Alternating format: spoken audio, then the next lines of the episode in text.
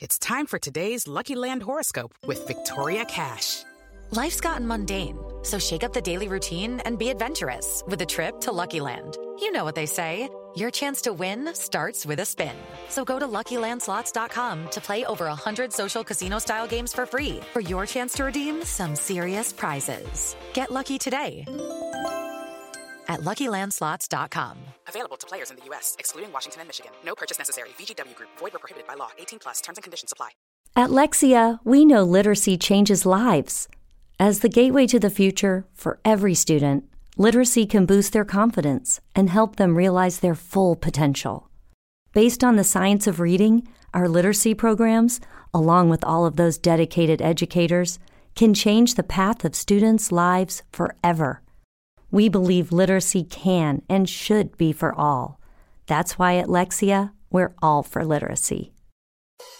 Being a parent can be really challenging. It's normal to feel uncertain about whether you're doing the right things to raise healthy and happy children. That's why Child and Family Resource Network focuses on connecting pregnant parents and those with kids under the age of five with free support services to help them build confidence in their parenting journey. Everyone deserves to have someone they can turn to for support with parenting. Visit childandfamilyresourcenetwork.org today.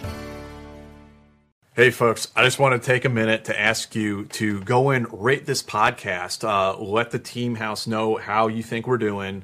Go and rate us on whatever platform you're listening to this on, whether it's iTunes or Spotify or whatever else. Uh, those ratings really help us out, and we really appreciate the feedback to let us know what you like and what you don't like.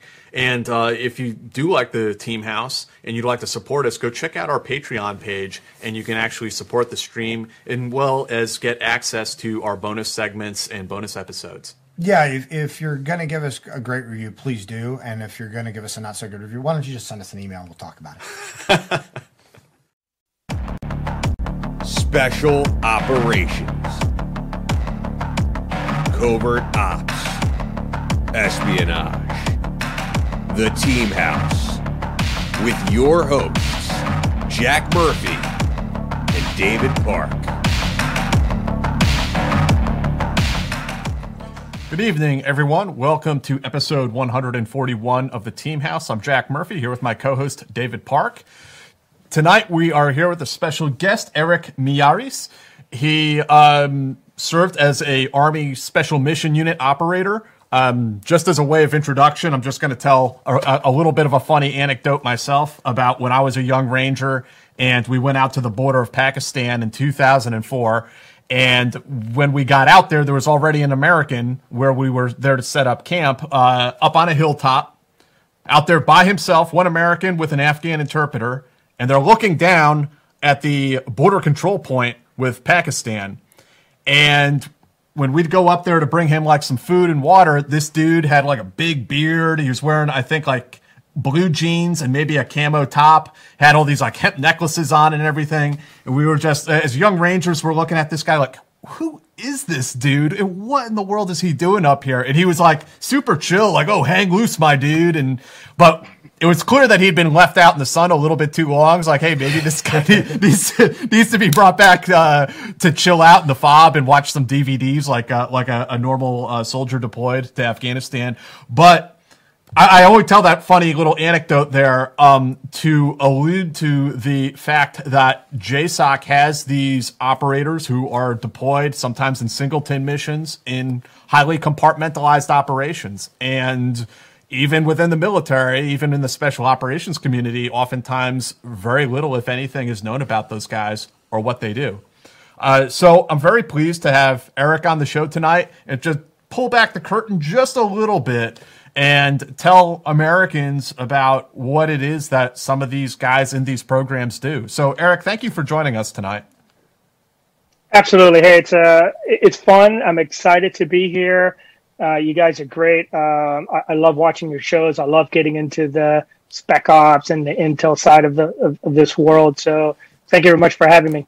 Yeah, absolutely, man. And could you start off uh, with telling us, uh, as we ask all of our guests about their origin story, about your your origins growing up in Miami as a kid, and kind of the path that eventually took you, well, first into the Marine Corps, right?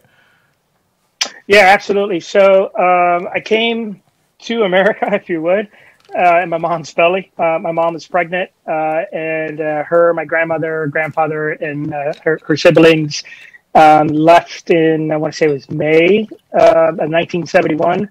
They were able to catch essentially the last flight, or one of the last flights that was leaving Cuba into the U.S. So very fortunate that we got that plane and that we got welcomed to the United States with, with open arms. Uh, since essentially, like you know, most Cubans, they either go to Hialeah, Miami, or they head up north. Uh, I want to say it's like New Jersey somewhere. Uh, but we ended up uh, obviously in the in the Hialeah area. So uh, born and raised there until um, I was 18. Essentially, you know, uh, I went to private school, which was a bilingual Cuban American school. So my my upbringing was always sort of that that dual U.S. Cuban heritage. Um, you know, speaking Spanglish in the streets of Hialeah. Um, and then, um, you know, just to, to mention, raised uh, who um, by essentially was uh, like my my stepdad. Uh, my mom never married, but uh, you know, for all intents and purposes, we'll call him Mr. Clean. He kind of raised me um, and instilled sort of this level of patriotism and this uh, this vision of wanting to do this unique sort of um, cloak and dagger type work to to keep it simple with what he had done in sort of the Bay of Pigs uh, aspects of it. Um, and so in 1991, um, uh, the year earlier, I joined the Marine Corps. Uh, originally, was supposed to be active duty to go into infantry. I think I also had seen that you know force recon video, and that's what I wanted to do. But I, I wanted to leave Hialeah, uh, or I would have ended up either you know in jail in trouble, or um, and so uh, I went off. I went off into the Marine Corps. Um, to do infantry. Uh, so I'll go ahead and stop there. Well, you, you, spent quite a bit of time in the Marines too, didn't you? Um, and ser- served as a uh, scout sniper, if I recall correctly. Yeah, so I um, ended up doing uh, just shy uh, of six years, which I'll cover why I, I didn't finish that, that, full contract later on as we talk to the reasons going into into the army. Um, so you know, I got finagled by by my recruiter, which you know, 29 years later, I, I've learned from other you know folks that I've talked to that they also got hosed by their recruiters, and so my my my contract ended up being in the reserves um, with the promise that once I came back from basic training or from you know, school of infantry or my trade, that I would then go on active duty. And so for those five and a half years, I spent just about every day trying to get back, get onto active duty, or do as much active duty um, schools or or floats or wh- whatever I could be part of in order to kind of earn a spot uh, to be able to for the Marine Corps to bring me back on. And so essentially, I was a a tow gunner in Miami, which I didn't even know we had that capability. Uh, interestingly, those guys had just came back from the Gulf War, so my first checking in was a you know to being a tow gunner. Uh, which the highlight was I did get to shoot, you know, a Hialeah kid who got to shoot a tow missile. Uh, that was really cool. Uh, did that for a little bit, and then I found out um, as I was trying to continue that process that there was a, an ability to go to airborne in an organization in West Palm Beach um, that was an ANGLICO, Air Naval Gunfire Liaison Company. And so that's where I first went to airborne school as a Marine. And actually, ironically enough, I got to go to um, Pathfinder as a Marine uh, because of that organization. So I, I, did forward observer, naval gunfire for a little bit, and then really found um, what I what I really enjoyed uh, in my time in the Marine Corps, uh, I went to a STA platoon, surveillance target acquisition, uh, up in the New Orleans area. So I, I was with them in and out for about uh, three or four years, and that's actually where where I, I worked as a you know, regular uh, spotter, and then I became uh, a scout sniper, um, and then spent the time doing um, work with the um, JTF six doing counter narcotics missions. That's pretty cool. So yeah, we've uh, had a few people on that did JTF six ops. Yeah, uh, that, that was big 90s. money before 9-11. That was like the cool thing to do before yeah. 9-11. Yeah, that it? was where all the action was. Yep. And, and then, how did uh, you make that transition over to the army? What, what what was that kind of point, and what kind of led you to that decision? Yeah, so uh, when I was in STA Platoon as a Marine, I was young, dumb, uh, not focused in college. Uh, you know, just I want to preface that that a lot of the reason and sense of urgency to get back on active duty is I ultimately wanted to kind of cut my teeth into the Marine, and I, and I had aspirations um, when I was in high school and I, and I knew I wanted to join the military, in particular the Marine Corps, that ultimately I wanted to either go to the CIA or I wanted to go uh, into the FBI. I think the FBI was more because one of my uncles was just scared that I'd be killed or some reason. So I, I, I threw in the hat. I'd go to the FBI, right? But I knew where I wanted, what I wanted to go do. And so I, the path was, you know, go to the Marine Corps, do your college, and then and then go apply because I, I didn't see, I didn't think I was going to be in the Marine Corps that long. And so when I was in New Orleans, you know, there was a whole lot of partying, a whole lot of, you know, and I almost got to a point where I was like, man, I'm going to lose my liver or whatever else that's back there. So I'm like, I'm going to come back to Miami so I can at least get back to school because you don't have all the great influences that you did in New Orleans. And so when I came back to Miami, um, I think I was going back to the ANGLICO unit. Then I, I met my, my first wife. And then uh, it was kind of a relationship of friendship. Uh, and at that point, she was uh, looking to go into the National Guard, as most people did in that time frame. This is 97 for college money. And so she's like, I'm going to be this linguist in the army and do this intel stuff. I'm like, okay, that's cool. Where, where are we going? Monterey, California. I was like, okay, that'd be cool. So I went as a military spouse to uh, essentially to Monterey, Fort Ord. Um, and then I was like, are you kidding me? Is this what the Army does?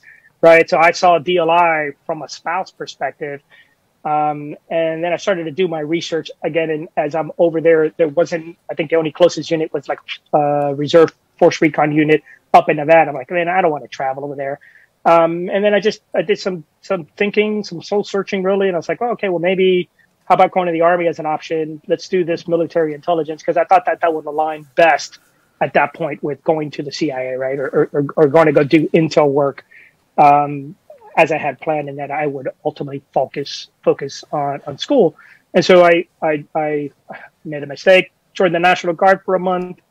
Same thing, horrible contract uh, aspects, um, and then just the next day after um, I joined active duty, and then um, signed in some fort somewhere with a bunch of other poor former Marines that were learning how to be in the Army. And, and well, uh, you went into the Army on what was your uh, what was your MOS? I mean, it was an intel job this time, right? Yeah, it's a 98 Golf. So that was the uh, SIGINT electronic warfare cool. interceptor. Cool. And that, I'm. Do you want to talk a little bit about you know what that job entailed and where you got assigned? Yeah, no, absolutely. Yeah, so when I came in, uh, just because it'll probably come up later on, you know, I was a proud E5 in, in, in the Marine Corps. Uh, and part of this whole negotiation too was like, hey, you're going to be an E4. I'm like, oh, I get to be a corporal, right? Now you get to be a specialist. I'm like, I'm a specialist of what, right? So I started off my Army career with a you know, bunch of uh, other Marines get a sea bag full of clothing that they didn't even teach me how to wear uh, and then and then and then uh, you know flew back did DLI, which was by the way uh, phenomenal. I learned so much because uh, I was a careerist, so I didn't have to apply to all of those um, rules that were there. And actually, uh, interestingly, I met uh, what would later on would be three other former unit members that I would then go through selection with. Um, I think it was the conversations we had earlier that just kind of jarred that memory. So that was pretty neat. It was an amazing time. Uh, and so I, I, at DLI, from timing with my, my former spouse who was still learning, I, I finished uh, Spanish and then went to Goodfellow Air Force Base to go learn at that time to be a 98 Golf. Um, and then that started my career really with, ironically, Russian, Russian warfare. That's what we learned. Uh, and then I want to say that they sprinkled on initially some of the counterinsurgency and maybe some of the counter narcotics was part of that intel school. And so I just loved it, right? Coming um, as a Marine who had been, you know, a sniper, had done some stuff in JTF 6, but just that combination of infantry and jumping out of planes and everything that I had done. And then I got to focus kind of back into, I've always liked academia. And so I really loved being an intel guy, right? Like it was just so I guess just because I was fortunate to have that hard skill, young hard skill background, and then learn to be an intel guy, I think it's a really deadly conversation uh, or a combination. Excuse me. Um, and as I was finishing School of Infantry, or not, excuse me, I was finishing Goodfellow. Um, I got kind of got hooked up, and someone came up to me and said, hey, you know, what are your plans? I'm like, I got no idea how this army thing works. I don't know where I'm going to go. And they're like, hey, we're there's this thing called Seven Special Forces Group. Would you like to go? I'm like, okay, sounds Yeah, good. Sounds was- it's got the word special in it so far. You know, this this looks good. I had was going to ask you about- that because I didn't know if when you know when you went in, if you were going in an active and and DLI was basically your AIT and and Goodfellow, the, you know the follow on, because you had an infantry background, these hard skills.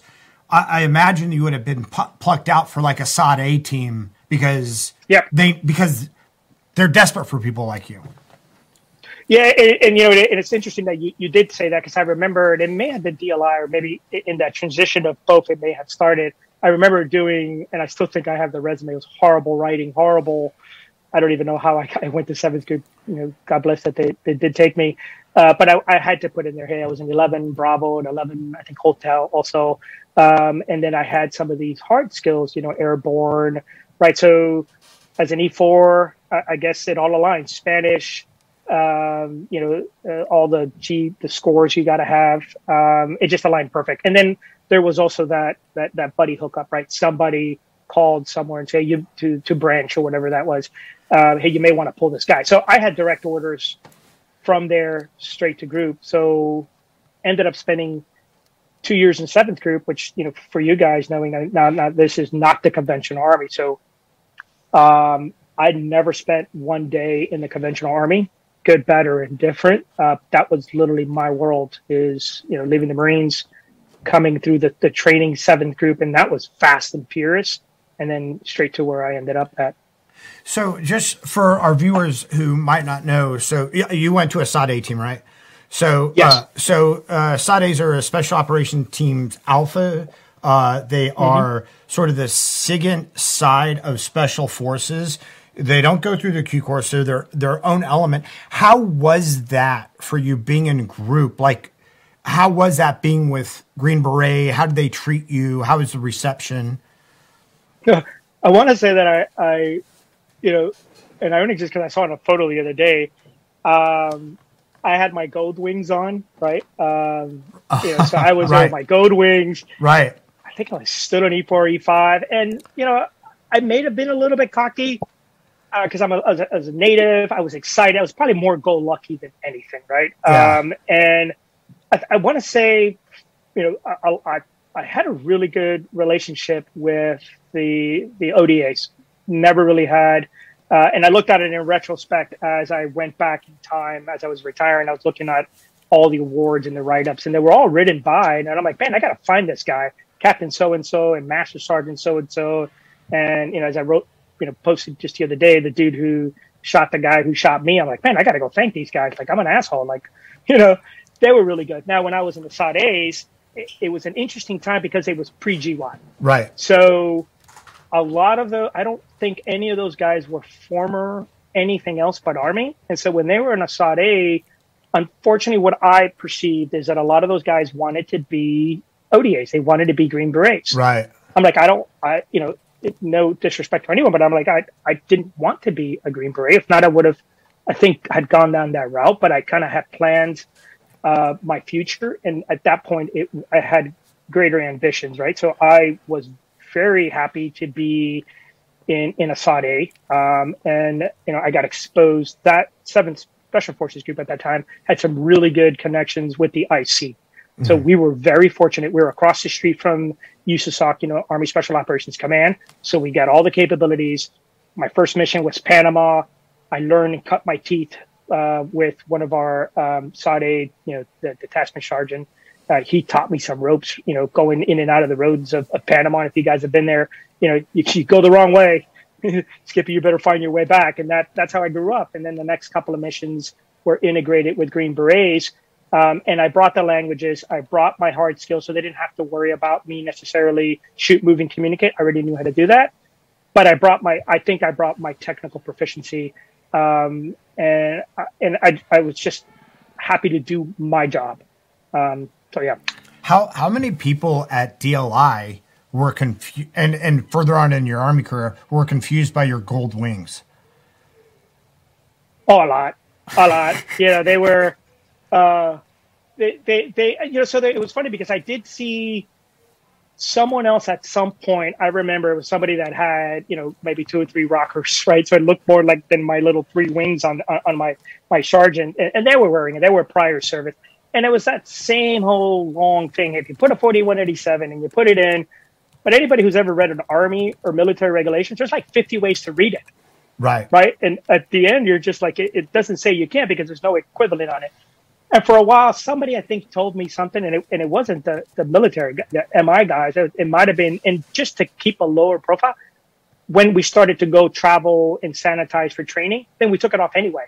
So then for the longest time, I just didn't even wear anything on the uniform because we were training or going forward to do, you know, the FID missions and stuff like that. But yeah, it was at the beginning, it was kind of a, yeah. I was like, oh crap, I, I, I shouldn't do that. And then after I left group, it, it just really didn't matter because yeah, I stopped. I tell, stopped doing any of that. So tell, tell us about this operation uh, down on the Ecuador Colombia border where you guys ran into ELN. Yeah, so that well that that was a that was interesting, and that was kind of the start of a lot of things for me. And I want to say that was my second mission in seventh seventh group. Um, it was you know, your your typical FID mission, flying into uh, Quito, and from Quito we were going to do this. Uh, it's to the Putumayo area, so it was probably I don't know like a twelve hour, eleven hour drive with an entire uh, company of you know everything that we can take to support uh, the police over there in, in, that training. And so my mission um, was to do force protection as a SARE. So I was in the, the lead vehicle with the, the commander, the sergeant major, and I think like a commo guy. It was it was a commo SF guy, and then it was you know token me. Um, and my responsibility was you know essentially do the the intel guy, do the SIGINT stuff. Um, obviously, I had a, a pre brief prior to leaving of what potentially could be threat. And I think it was like the 18 Fox, kind of working with him and and uh, and so yeah, it was your typical. It was, it was a really good mission because at that point it wasn't just flying in somewhere and then just training the guys. Like you had to do a movement and through you know, it isn't, it, it, it isn't, it was in Afghanistan at the time, but it's still, you're in the, you're at that, you're at that border area and you're a bunch of gringos transporting, you know, million dollars worth of capability. So you, you are a moving target.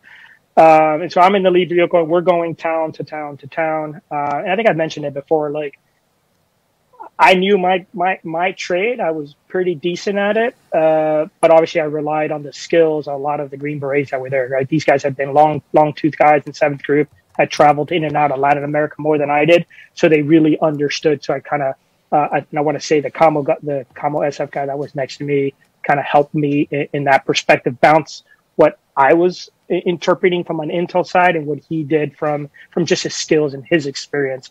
Um, and so we were kind of bounce that off as we would go town by town, people stopping to take piss breaks. Um, but then, you know, here's where uh, in that convoy, a lot of the, my skills now in the streets of Miami helped me, right? Like that definitely ha- I've, I've, I've always listened to that little voice for, uh, for, for the longest time throughout my entire career. And so two or three towns, two little, three little towns prior to where we got hit, uh, where they ambushed. Uh, that, that, was already something, um, an engagement going on. It was just desolate, right? Like you kind of see in the movies, you pull in and you're like, where the hell is everybody at? Like it's not supposed to be, right? I can see that there's cell tower, it's the oil pipeline. There's all of these, you know, Met T type stuff. You're like, okay, this, this is not right. And so you kind of give that indication. And then as you get to the next one, there's a little bit of traffic sort of on the SIGINT world. And, and, and SIGINT's pretty easy, right? It either belongs there, it doesn't belong there. You either listen to it and you can tell um, I think at that point that you know a lot of that comms in there um, is uh, which they will later survive. You know, they, they can say like, "Hey, there's three three blue cows in the truck."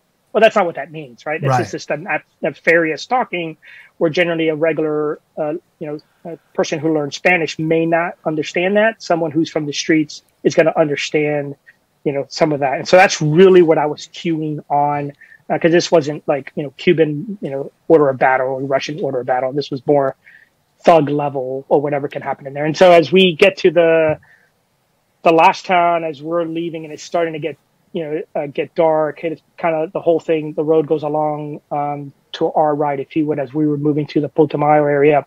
Uh, there's the oil pipeline that just runs all the way across, right? And as we're coming around a bend and we turn left, it's kind of a huge blind spot. And as we come, come around, and then now we can see forward down the road, and then the S turns. Uh, it's a little, it's, a, it's like a bridge, a wooden bridge, and there's a bus, a school bus there, and that was like your atypical. The dudes are robbing them. They were really kidnapping uh, um, a politician that was there, and I guess they didn't know we were coming, or they may have known we were coming. As I'm coming around, I, I get that that unique break of squelch, right? That follows um, with some some spoken language. But as we come around, I, I, give an indicator, and as soon as we come around, we start getting shots fired. Uh, you know, and there was that big, oh crap! Like this is not supposed to be happening, um, which was you know part of that. So I'll, I'll stop there for a second. Yeah, no, that's, I mean, this is a pretty big deal, too. I mean, prior to 9 11, that you have Americans on, I don't want to say clandestine, but kind of low visibility. You're not trying to make your presence known. And then you run into uh, the, the enemy and start taking fire. Yeah, you take fire. I mean, you you stumble across you know their activities, um, you know, and to go forward. Originally, it was it was uh, they were declared to be bandidos, uh, but that was really also because of the host nation. Uh, as you know, you know the U- Americans are coming with FID money. There's lots of money. They don't want the U.S. to pull out because it wasn't assessed that there's bad guys, right? So you're going to downplay as if you're in any of these, you know, I don't want to say third world countries. If you're in any of these other countries and you're supporting that nation and something happens, you know, they can look bad. They don't want the U.S. to pull out, you know, and then ultimately I get shot, or you know, and so that means now somebody's down and this is going to go up the essentially go up the flagpole right? Um, so yeah so initially it was it was bandidos later on as they're processing everything from the intel side and as you know the heroic actions from the green berets and everything that happened and then you know uh, the mi side and this uh, USASOC side is looking hey do we give this guy a purple heart? Or we not give this guy a purple heart? Do we give this guy you know, what awards are we going to give for these actions? Because it did happen. Right. Then the information surfaced, and USASOC was amazing. I mean, I got a lot of the general officer notes, um, and, and everybody was very supportive because they're like, hey, it did happen. People did get shot at. We killed people. You know, they saved lives of guys that were about to get taken as hostages. And then they found out, yeah, hey, these are dudes that were ELN or FARC. They're training down there and they're doing this as part of money. And then it goes back to the order, you know, the information that we knew about the way that they operate. Uh, but that was a, for me personally, well, I'd imagine, and I left groups shortly after that. So I don't know what, how, you know, SF group or Ali 7th group changed in time because I was gone shortly after that. I mean, that was a problem uh, the seventh group was having a, a, lot, I think, during like the 80s and, and like uh, the early 90s, right? Is they weren't getting recognized. They weren't getting combat infantry badges. They weren't getting oh, Purple yeah. Hearts. They, you know, the, because the because they weren't in an official war or whatever. We talked about that with Greg. Yeah, Greg that, that, they were being co- kind of left out, to, you know, left out to dry. With the Lucky Land slots, you can get lucky just about anywhere. This is your captain speaking. Uh, we've got clear runway and the weather's fine, but we're just going to circle up here a while and uh, get lucky. No, no, nothing like that. It's just these cash prizes add up quick. So I suggest you sit back, keep your tray table upright, and start getting lucky. Play for free at LuckyLandSlots.com. Are you feeling lucky? No purchase necessary. Void where prohibited by law. 18 plus terms and conditions apply. See website for details. Yeah, I mean, the, the, the threat was there. I can tell you that because I, I, I would then go to Colombia the next mission, and then we ramped up force protection. My force protection was kind of one of those things like, yeah, okay. A lot of the old timers and the team were like, no, man, hey, there, there are people that are going to want to rug us. We're Americans. We bring nice, fancy stuff. Right. You're out there and you're also training the police or the eh, military who are going to come after them. You can see where that cycle goes. It doesn't need to be war. Right. Essentially, is a war, right? War on drugs or war right. on, on, on their neighborhood, if you were like a turf war. So yeah, I remember, uh, and again, at this point, I was young, but I learned a lot from the, you know, the uh, the team sergeants there, and you know, we were carrying the fanny packs, and we would go to the gym, and we would protect each other. Where's your gun? Where didn't you keep your gun? Because there was that threat level. Uh, it wasn't it wasn't like it is like if you would go to Afghanistan, but it was there. How how did that go down though? Where uh, on that operation where you got shot and and had to be evacuated?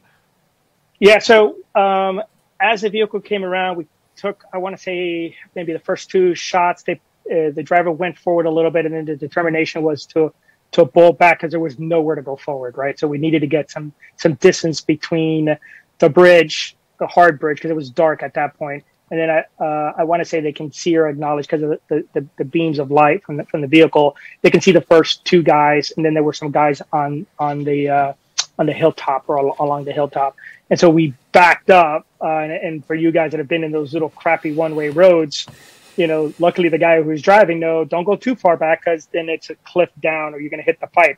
So we got enough, you know, lucky just pulled back enough um, that when the two, the commander and, and the sergeant major, opened the doors to start engaging, we were then in the back, and I think the combo guy had his radio up, his was able to get to his weapon faster. I had all of this crap on me, right? Uh, lesson learned for the rest of my career how to keep everything tidy. Uh, and so as we open up now, there's only again it's a one way road, you know, hill hill on the left, and then a, a drop, a dark drop down, which you would potentially hit the oil pipe that was there. And so we could not we could not engage because we had the other two guys in front of us. And so my thing was to come out. I came out the back rear door. Was essentially I knew to to jump over and try to get into sort of the ditch. I just didn't know how how deep the ditch was. So as I'm untangling, getting ready to move and to jump, as I'm jumping over, you know, I get nicked in the inner thigh and it goes out the exterior uh, of my right thigh and then just kind of come crashing down. And then, you know, it was like, oh crap, right? You know, I feel the heatness in my leg. There's a lot going on. This is my first engagement in, in, in combat. Uh, and I think I've mentioned this before. Like it was, it was interesting for me to mentally go from, okay, I'm going to do my job as the, the SOT guy, right? Yeah, I'm going to do some, some typical be a team member, but that's what these guys are here for. But once I got shot, now it's kind of like, okay, this is personal. Yeah. Right? And that adrenaline kind of kicks in. And so that, that Marine in you comes out and he's like, okay, got it. Now, now I'm going to be part of this team, part of this, this, this aspect of it. As I hit the ground, as I do that quick, you know, that quick combat lifesaver check, if you would, like, all right, I'm okay. Go for my, I think it was like a nine millimeter at the, at the time. Make, sure the boys are still there. what's that? Make sure the boys are still there. Yeah, right. Well, yeah, that's you're just like okay, it's a package, a package check. Here. You know, you, you, you, shot my brand new North Face pants or REI. right. I think they were North Face pants. I'm like, fuck, I'm still paying for those things. Uh, and then I go look up, and then now this ditch is really high, and I'm like, okay, this is now I'm gonna have to either crawl up, and then you know, obviously you alert your team and say, hey, I'm I'm hit or whatever I said. Uh, and then it, it appeared within within seconds, a minute that that then either the medic or maybe one of the guys that was in the back vehicle actually came came to see me, kind of double check, and he had the comms to be able to relate back. Uh, hey, you know, he he'd been he'd been hit. How how far? If that was your inner thigh, how far was it from your femoral artery? That's a really dangerous place to get shot. Really, really, really close. Uh, wow. I'm very lucky. Um, when I've again in, in I don't think I even looked at the X-rays or even cared when I got back to um, Walmack. Is it Walmack? Whatever it is, is that at, at Bragg. Bragg. I never yeah. looked. Yeah, at Bragg. I never looked at it. Um, I, only till I was retiring. That now you're making the case to the VA. I got right. shot. right. how, how, many percentage can I get that they, they looked at all of that stuff and they're like, hey man, you that was really close. I was like, yeah, yeah I never, I never really went back, but I, I mean, as, as I feel it, it's really right. It's got to be centimeters that it went through it. That's crazy. Um, I do know that the medic wanted to try to put like some rod. He's like, I've got to, you know, first combat. He's like, I got to do all these procedures for you. right. yeah, you're not doing that, dude. Right, right, right, right. and and of course you you got a CIB out of all of this and a combat patch. Uh, I didn't get anything out of that. yeah, I, I, get, I get, uh, yeah, they, they all got their, I mean, they're all, you know, they, they got their awards. They were, they were world teching. It was both documented. They, they did their part.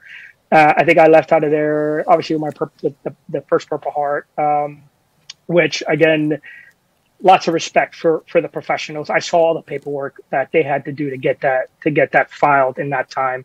And, and forever, I took two things out of that. It is take care of your people when it comes time to award because I saw, you know, from captains to you know E sixes all the way to three stars, pushing this paperwork forward. So I believe in the process. Sorry to kind of hijack that a little bit, but Oh, that, okay. that No, yeah, no, no. pretty- pretty it's it's your show, so you're not hijacking. Oh, you're good. Um, and actually, talking about a package check is a good segue. It's a good segue to our first sponsor of the night, which is Chill Boy Undies, because you got to keep the boys chill, right? Um, check out chillboys.com. They sell great boxer briefs, uh, socks, long johns.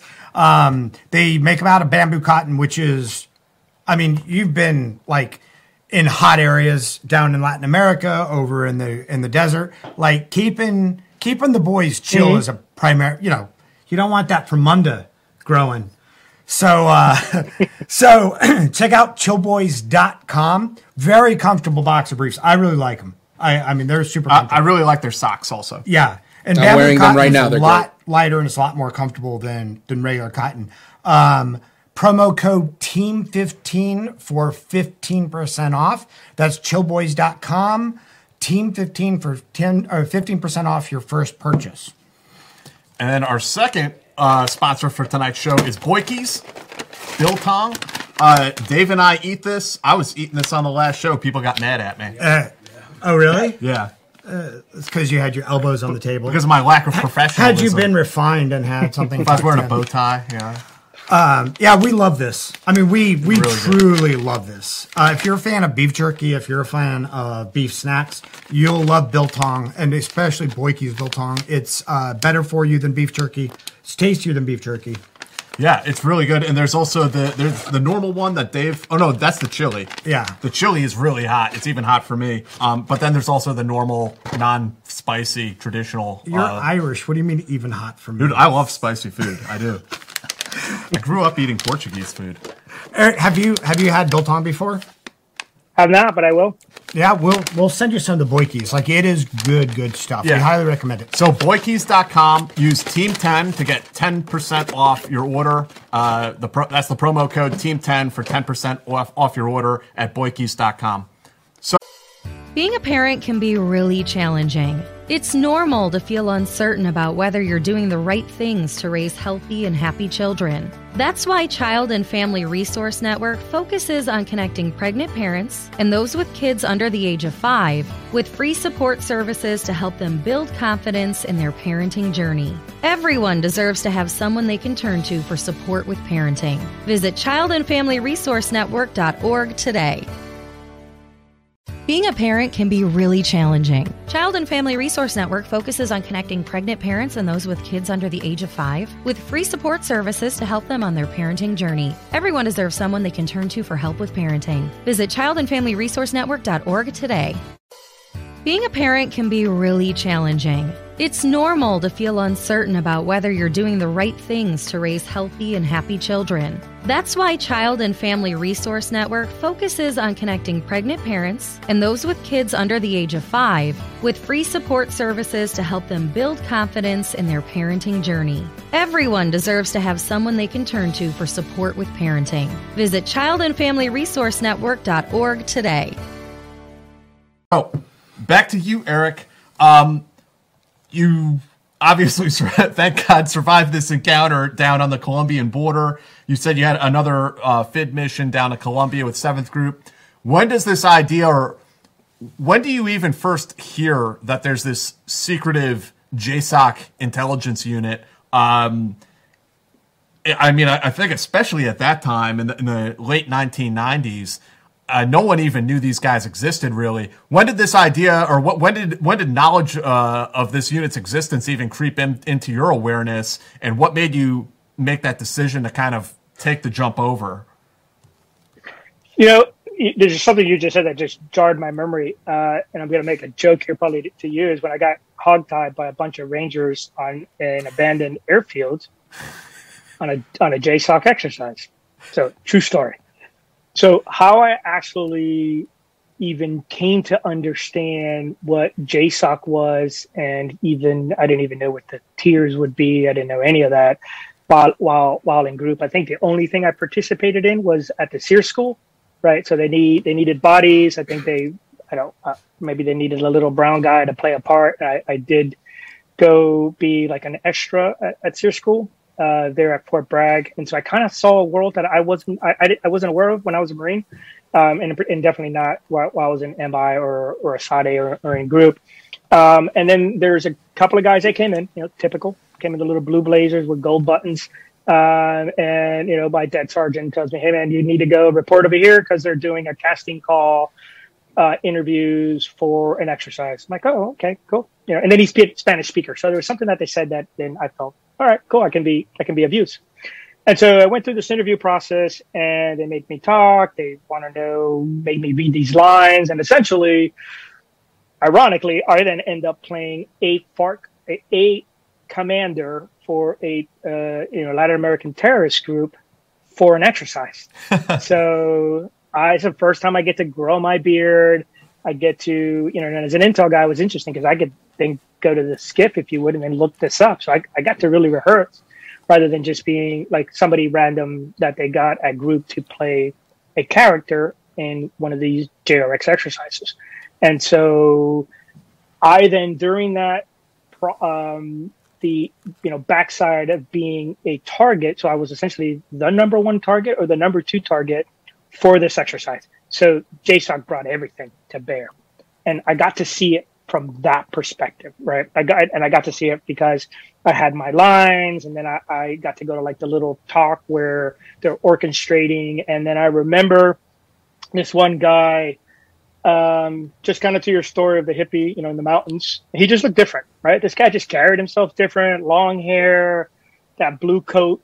It seems like he wore that everywhere, right? And he was just authoritative, just telling everybody, knew everything what he was doing and capabilities and assets and the boys. I'm like, oh man, that guy's pretty cool. But then I get told to go off, and then they're gonna capture me and have this little piece of paper on you. Don't say anything and talk on the radio.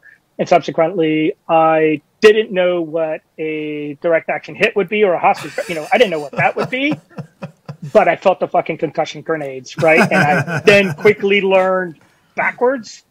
Uh, I knew that they were assets because uh, I as a, as a, as at that time as just a SOT-A, there were capabilities at hand that didn't make sense to what I knew, uh-huh. right? As an as a as an E five and a SOT-A um, you know, with with uh, SIGINT gear or capabilities.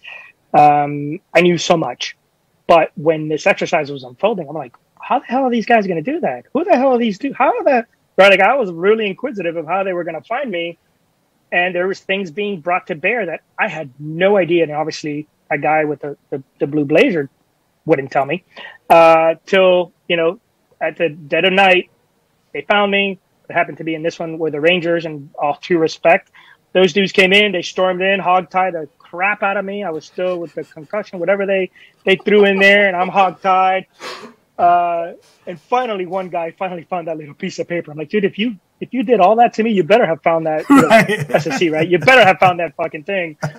Other lesson learned. And so from that, when I went back and went through the debriefing, I, I talked to that one guy. It was he was a sergeant major at the time. He was a sergeant major, and then all I know was to the effect of, "Hey, guys are going to be coming um, in the months to be. to show up for the uh, the pitch, the recruiting pitch." And so I then went back and told somebody that was in charge of me. I was like, "Hey, I'm interested to do this." Um, between training and stuff like that, and and I went, and then it was two guys that ended up being forever uh, two of my greatest mentors. Right? It, uh, it, you know, just really quick. Hopefully, a lot of organizations when they send folks to do the recruiting, you send your best to the best because that impression lasts forever. Uh, and it was, in fact, it lasted forever. Uh, a the guy that ran the exercise or that aspect of the exercise, I would then work for him or know who he was, and then the two guys that came for recruiting. Uh, I don't remember much, but I whatever they pitched, I wanted to do it because I just remember being hogtied and, and and all of that. So that mystique again, I knew there was no videos, there was nothing. Um, and then I applied, um, and they would basically said, "Here's a card. We'll call you. Don't contact us." And then that's it. And then and I and then I went, and that's when I got shot and came back and I was like, oh crap, I know I got to go through some selection process. And then at that point, I had heard bits and pieces, but there was nothing being talked about at group, right. nothing. Um, I I want to say that there was one guy that was a former guy that hey came back.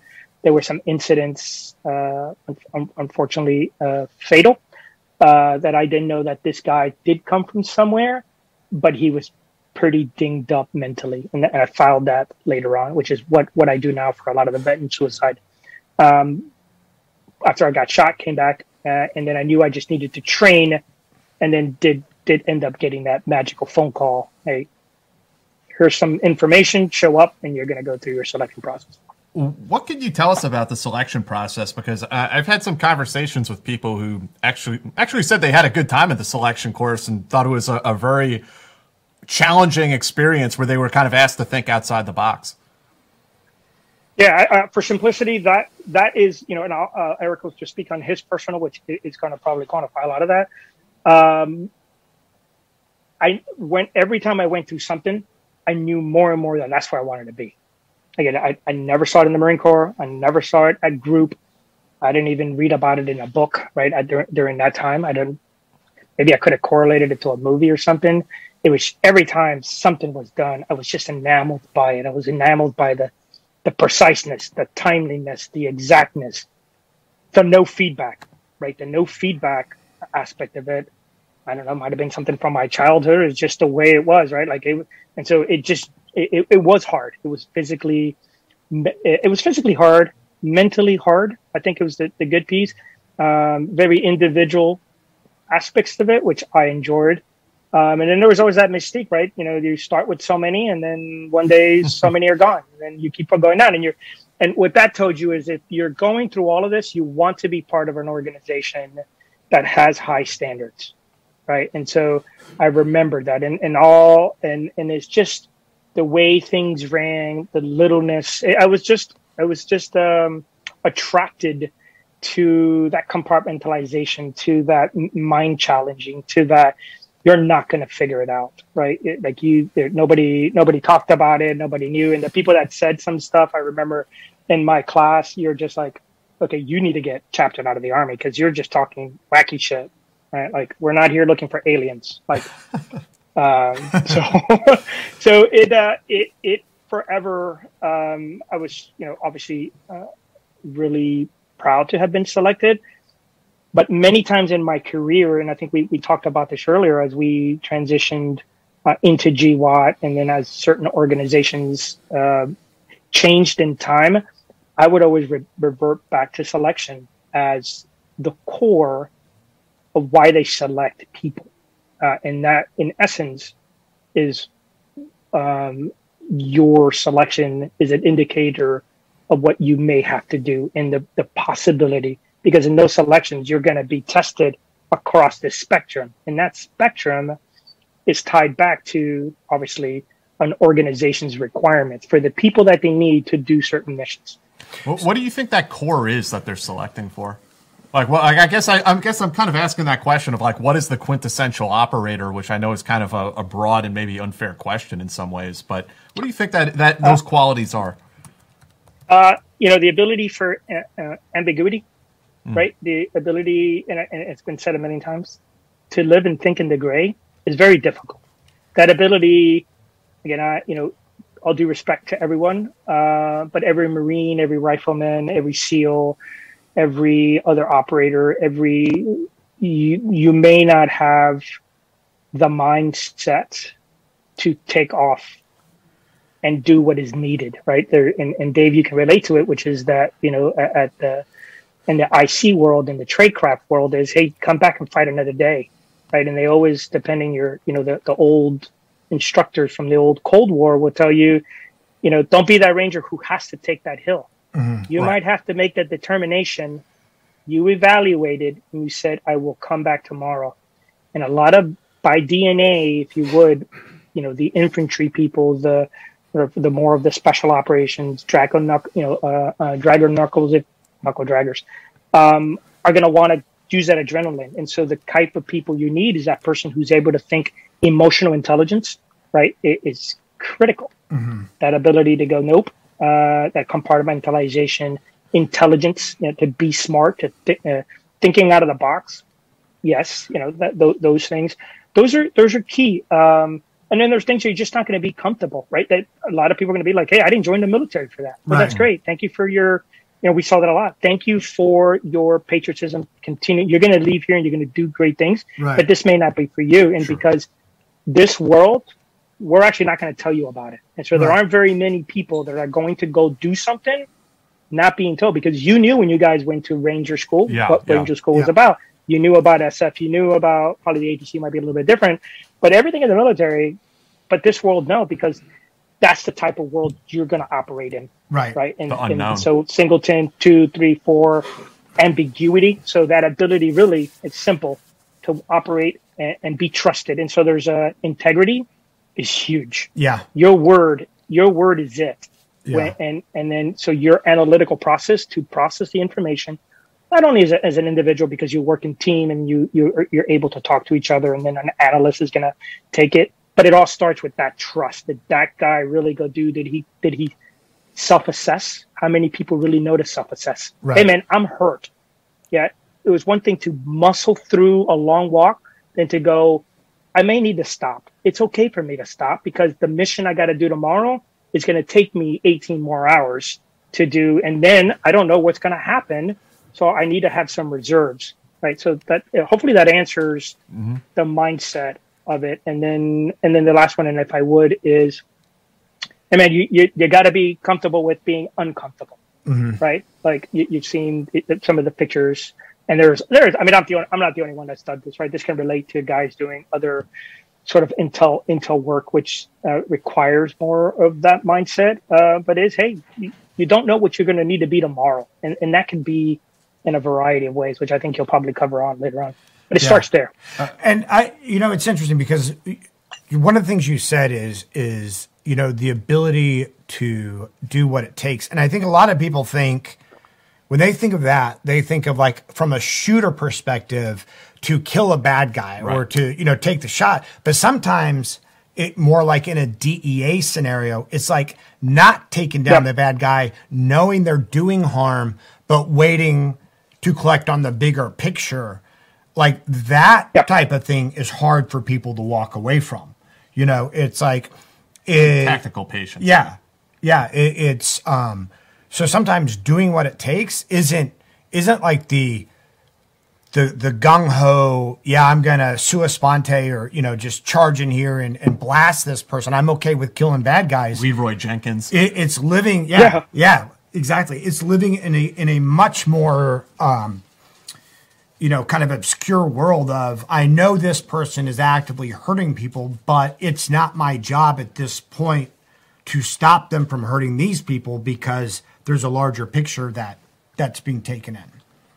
Yeah, you you guys both said something, and and and, ag- and again, you're, and, I'm, I'm, and, and now I'm fortunate that post processing, um, and when I went to uh, NICoE, the National uh, Intrepid Center of Excellence for Traumatic Brain Injuries, it's generally here at um, in Walter Reed area. We get a lot of uh, special operators that that come that are you know 15, 20 years into career, and these guys are burnt out, and and so the, the command sent them to this one month program. And so one of the key things uh, about NICoE and traumatic brain injuries and PTS, if you would, is based on triggers, right? And so when we did this exercise really quick on triggers, I was, it's going to kind of almost be like a joke. Like I was there with the SEAL, I was there with the, uh, a, a guy from Fort Bragg, and I think there was another SF guy, and then there's me.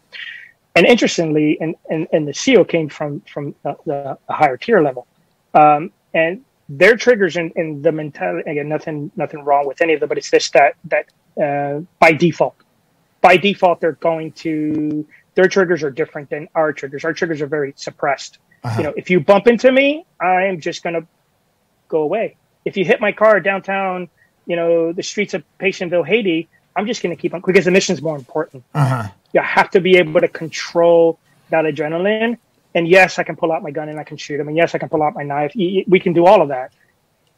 But it is that emotional ability in, in, in those triggers. So when we did this exercise, all my triggers were different than mm-hmm. theirs. That's interesting. because my requirement was to be for us to be gray.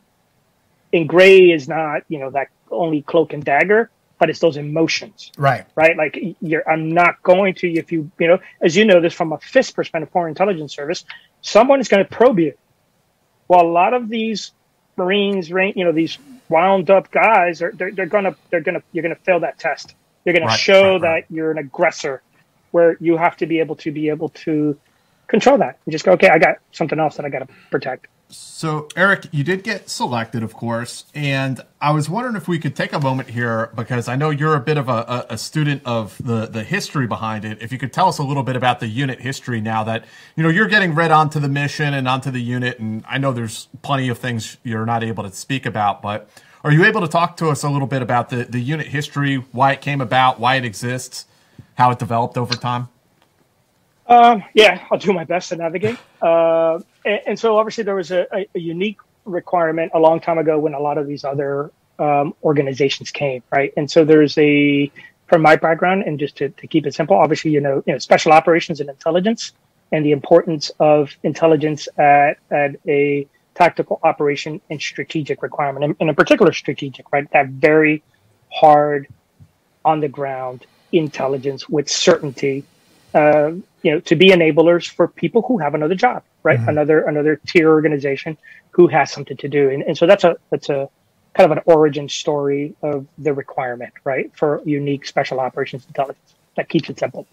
Um, and then the history. So I always found history in in that regards a as a childhood growing up because of my stepdad and sort of uh, the Cuban background and and what um, why pay a big you know the, the the Bay of Pigs. I didn't understand it in high school, but I did ironically when I went to Goodfellow oh, Thank to be a military intelligence. That was something that I learned. I learned the insides and out from the intel of the Bay of Pigs and, and the requirement for intelligence. And so when I when I start getting to the unit, you know, these things start to kind of combine kind of my, my life at being at, at, at seventh group, which is special operations, and then being an intel guy, and then some of the things from my childhood um, with my stepfather at that kind of Bay of Pig world. And so getting into the unit and um, I was a young guy. So as in, any of these organizations, hey, Skippy, go to the corner and draw, right? Right. Like you got to earn your keep, right? Like it's, and so you know that because that's kind of part of selection. That's part of the course. And so when you, when you step in the first day, you know your place, right? Uh, and then they're bringing you in w- w- open arms. But then you just, there's just so many things going on and things that you won't, you won't be exposed to in training uh, obviously, because if you're not selected, then, then uh, just like anything should be compartmentalized. And then when you get in there, and depending where you go and you do kind of like the uh, a, a unit history, they're very good at at at, uh, at, at um, corporate level, if you would, at an organization uh, sharing its history, where we come from. So now you understand because you're inside. Excuse me, you're inside the fold, right? So you get some of that, and then I happen to be that the teams that I went into were full of history, full of the guys that did stuff. Some of the, the, the you know, the, the ninjas, as we call them. These are the skills wise. And so when I think I mentioned it to you, when, when you're sitting in there and you're having some of your briefings or you're, you're, you're getting in there or you're having some of your team talk right at the team room and you're, you're having a drink, these stories come on and you're like, you fucking kidding me? Like we did that, you did that. And everybody's just humble. Yeah, we did this and we did that and we were part of this you know, a lot of it wasn't the hey, my you know, my my my sock is bigger than yours. It is, hey man, start learning because you got to get into those shoes quick, and you've got to be able to understand the spectrum because they don't teach you this in the schoolhouse. You got to be ready for the spectrum of what the, the possible is. Right. And so yeah, you're seeing you know, and I think that time we didn't have we didn't have computers, so I remember part of my day was come in, work out, go do combatives, go do some technical stuff. And then as if I was getting ready to go, I'd have to read on paper the daily sit reps. And so you're reading these sit reps and it's got to be like reading a, you know, a Jack Carr book. You're just like, are you serious? like these dudes are out there. Like and you didn't even meet these guys and you're like, oh my God. And then you read the other folder of some, you know, there's 10 things going on in the world. And then all of a sudden, then there's this drawer of all of the other stuff. So I got to read them right? And then there was a lot of history. So I learned early on of, of people. I mean, we we would celebrate what individuals did because they became myths, and it was okay. It's kind of I think I mentioned it once. It's kind of like being like a, the Indians who sit around the campfire and talk about how they slayed I don't know whatever and how they did something, and then that instilled in me. I I don't think the 20 years I was there, I, I learned all the history. I was fortunate uh, a lot of the, the gray beards brought me in and, and, and talked to me about these stories. And there was kind of a passing on of the history, um, which is an honor to be sort of bestowed just this, this information, which unfortunately it got, it's got to stay in your head, Right. uh, till you talk to, talk to others. But, um, How- yeah, that's, that was my, go ahead. I I was just wondering, how was that for you from going from the Marine Corps, which is very focused on esprit de corps, very focused on history. I mean, you get history classes during boot camp, you know, um, uh, and then going someplace where the history is so fragmented and threaded that you really have to track it down on your own if you want to know it. Yeah, that's a good point. I, I don't. Uh, that that kind of probably you know answers answers some folks' questions like, hey, why, why does it seem that you're so much more passionate uh, about being a Marine? Right? That whole once a Marine, always a Marine. Uh, but that's why I started, and and that's how when I left the streets of Hialeah and I went into the Marine Corps, I got indoctrinated into Right. the Marine Corps history, and so in and out was Marine Corps history forever. And then my time in the Army in the in the in seventh group was too quick. Right? It was fast and furious. I was in and I was out. And then when I came to the unit, it was all based about history Right. uh, because of its origins. It's about. There's also this piece of, hey, buddy, this is for real. Right. Your actions, home, forward, back, left, and between, what you say, who you marry, who you talk to, what you purchase, what you wear, affects the organization. Right. And so that ties back into the history and into the why and it, and in, in, in simple places in, into the level of what you're operating at. And it sinks in sometimes. It really does sink in, right? When you start going up the ranks, I think by the time guys are at E89s, you know, you start understanding more of the inner workings of money, of um, of uh, charter. You start understanding uh, authorities, Right. and once you look at these authorities, you're looking across, right? And and I always studied also uh, intelligence um, as the intelligence community, so I knew, oh wow, okay, this organization, not only in the hallways, but in documents, like you're for real, right? You're giving a lot of money, you have a lot of uh, your requirements are are at that level, uh, and then I experienced it, you know, and we'll get into it where I did the typical tactical mission, you know, running around the, the mountains of Afghanistan to a strategic mission, which is there's zero chance, you, you know, there's, hey, there's no wiggle room for compromise, which is different than being shot in the leg or getting hit by an RPG. Compromise, in essence, is really not an option. So history was important to understand. When you say the the spectrum of the possible, I mean, it sounds like uh, a lot of the guys at the unit had really everything thrown at them uh, as far as mission profiles, types of missions. You mentioned the title authorities. Um, in one sense, it sounds like the dream job that you can kind of do whatever it is you need to do. I, that's maybe the wrong term to, to use, but I mean, you have different means to accomplish your missions, and, and probably you guys have uh, uh, wider left and right limits to do that than probably some of the other units. Um, but I was wondering if you could talk a little bit about the difficulties, or or maybe not, of straddling that world between special operations and the intelligence community, and sort of existing in that in that gray area.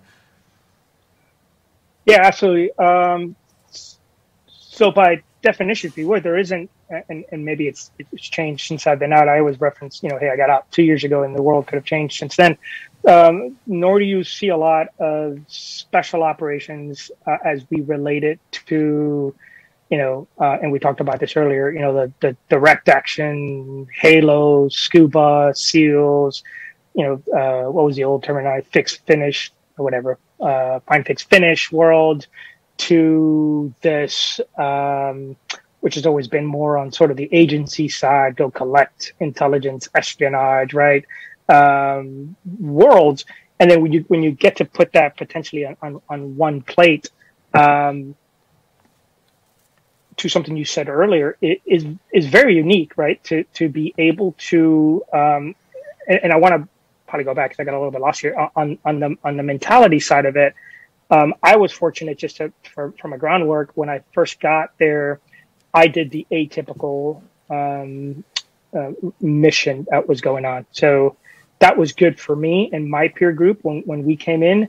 um, I got to go into that real mission, um, and that was you know everything that I trained for, everything that we had done, every preparation we were doing it, uh, even to have you know the the subsequent risk levels that came with it, and and exiting exiting out. So had that under my belt, and then and then the global war on terrorism kicked, and then we you know everybody's going off and doing Afghanistan AFO work. You're going out looking on the mountains. You're doing all of this type of work.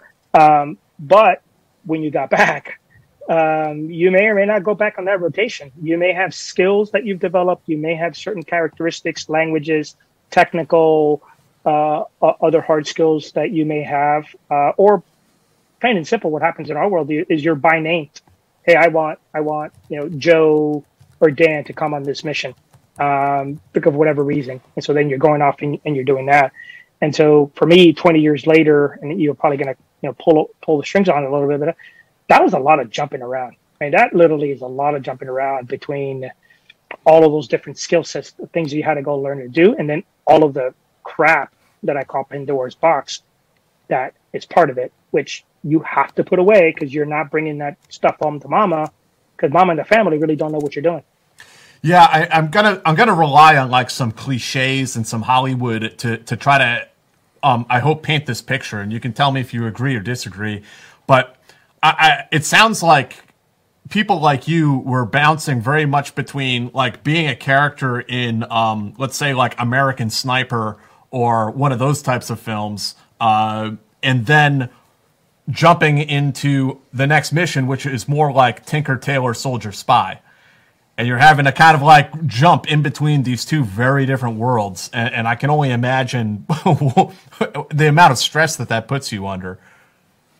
Yeah um, you know the neat thing is that uh, the sanity part is we had really good mentors right? And mm-hmm. so i hope that i was a good mentor uh, i think i was you know um, and so i had really good mentors that guide you right and so when you step in for you guys you, you step into a team room and that team room functions a certain way then it becomes becomes normal and so that that became quick quickly became normal.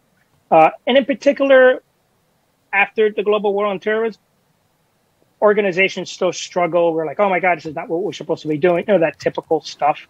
Uh, but after a while, the, the, these units are resilient and, and, they adapt. And then, you know, I think we mentioned it before. You have NCOs. NCOs are the the, the backbone of a lot of these uh, special operations units and the NCO, that that gray beard's gonna go, nope, got it, suck it up. This is what you're gonna go do. Go put your, you know, go put your dry suit back in your cage. Go get your suit. Uh, go freshen up. Uh, you know, literally, go freshen up your language. Go do this trade craft. Go get your shot, um, and study up on the mission and get out completely to the different side of the hemisphere. And by the way, the protocol for this one is, you know, tell mama you're you're not going to talk to her for three months, right? And then by the wow. way, Skippy, have your shit in order and don't fuck up. Because you know, no pressure. You know that that was the, the, well, the pressure really was like you can go do really good, but if you fuck up on the day you came back, like that's it, you fucked up that day, and you're just like that's not fair. But uh, you know, there's unique cultural things. Um, yeah, hopefully that answers. I, would like to get into, um, well, the, of course, 9 11 happens, the war on terror kicks off it changes the unit you're in, changes a lot of these units and how, how they operate.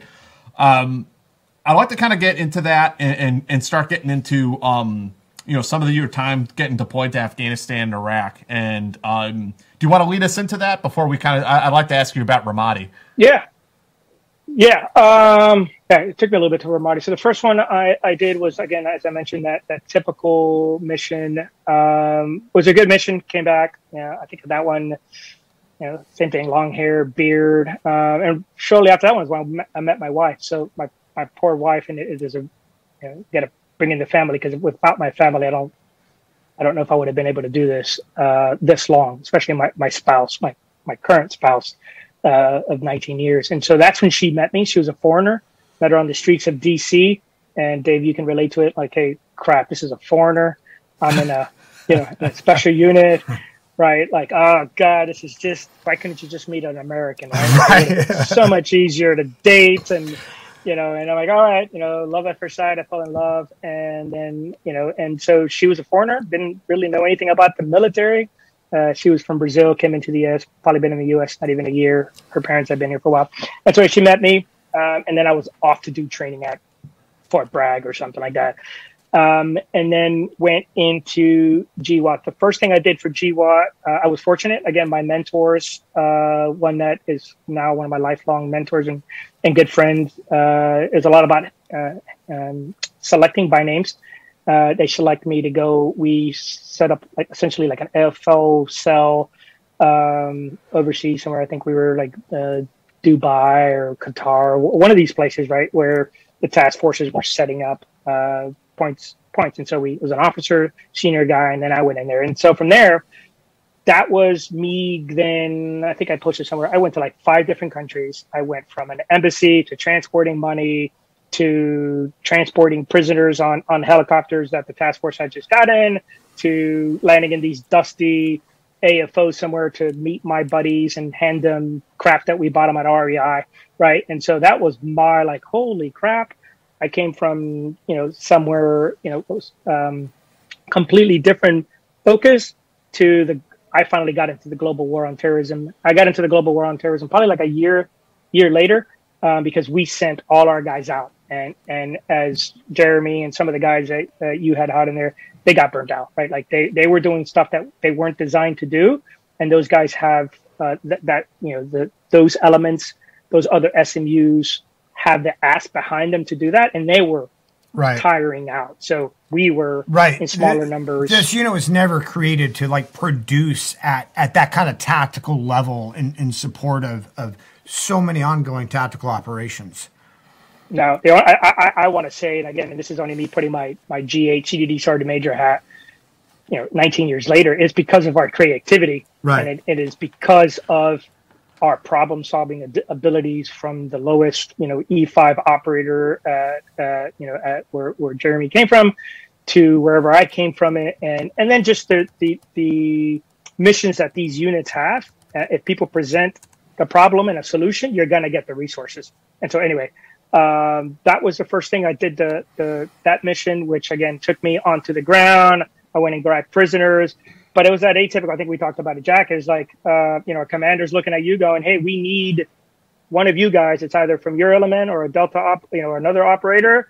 We got this sensitive thing. Go pick up this prisoner, or go take this gear, or go take this money. And right. So, and so you're doing stuff. You are that trusted entity that can take care of whatever. And so when and- we traveled go ahead. I was just going to say the problem. I mean, the problem with your ability to be flexible and to get it done, and not just yours, but the unit in general, is that that just generates more work. Right, having a can-do attitude. Right, yeah, yeah. right, right.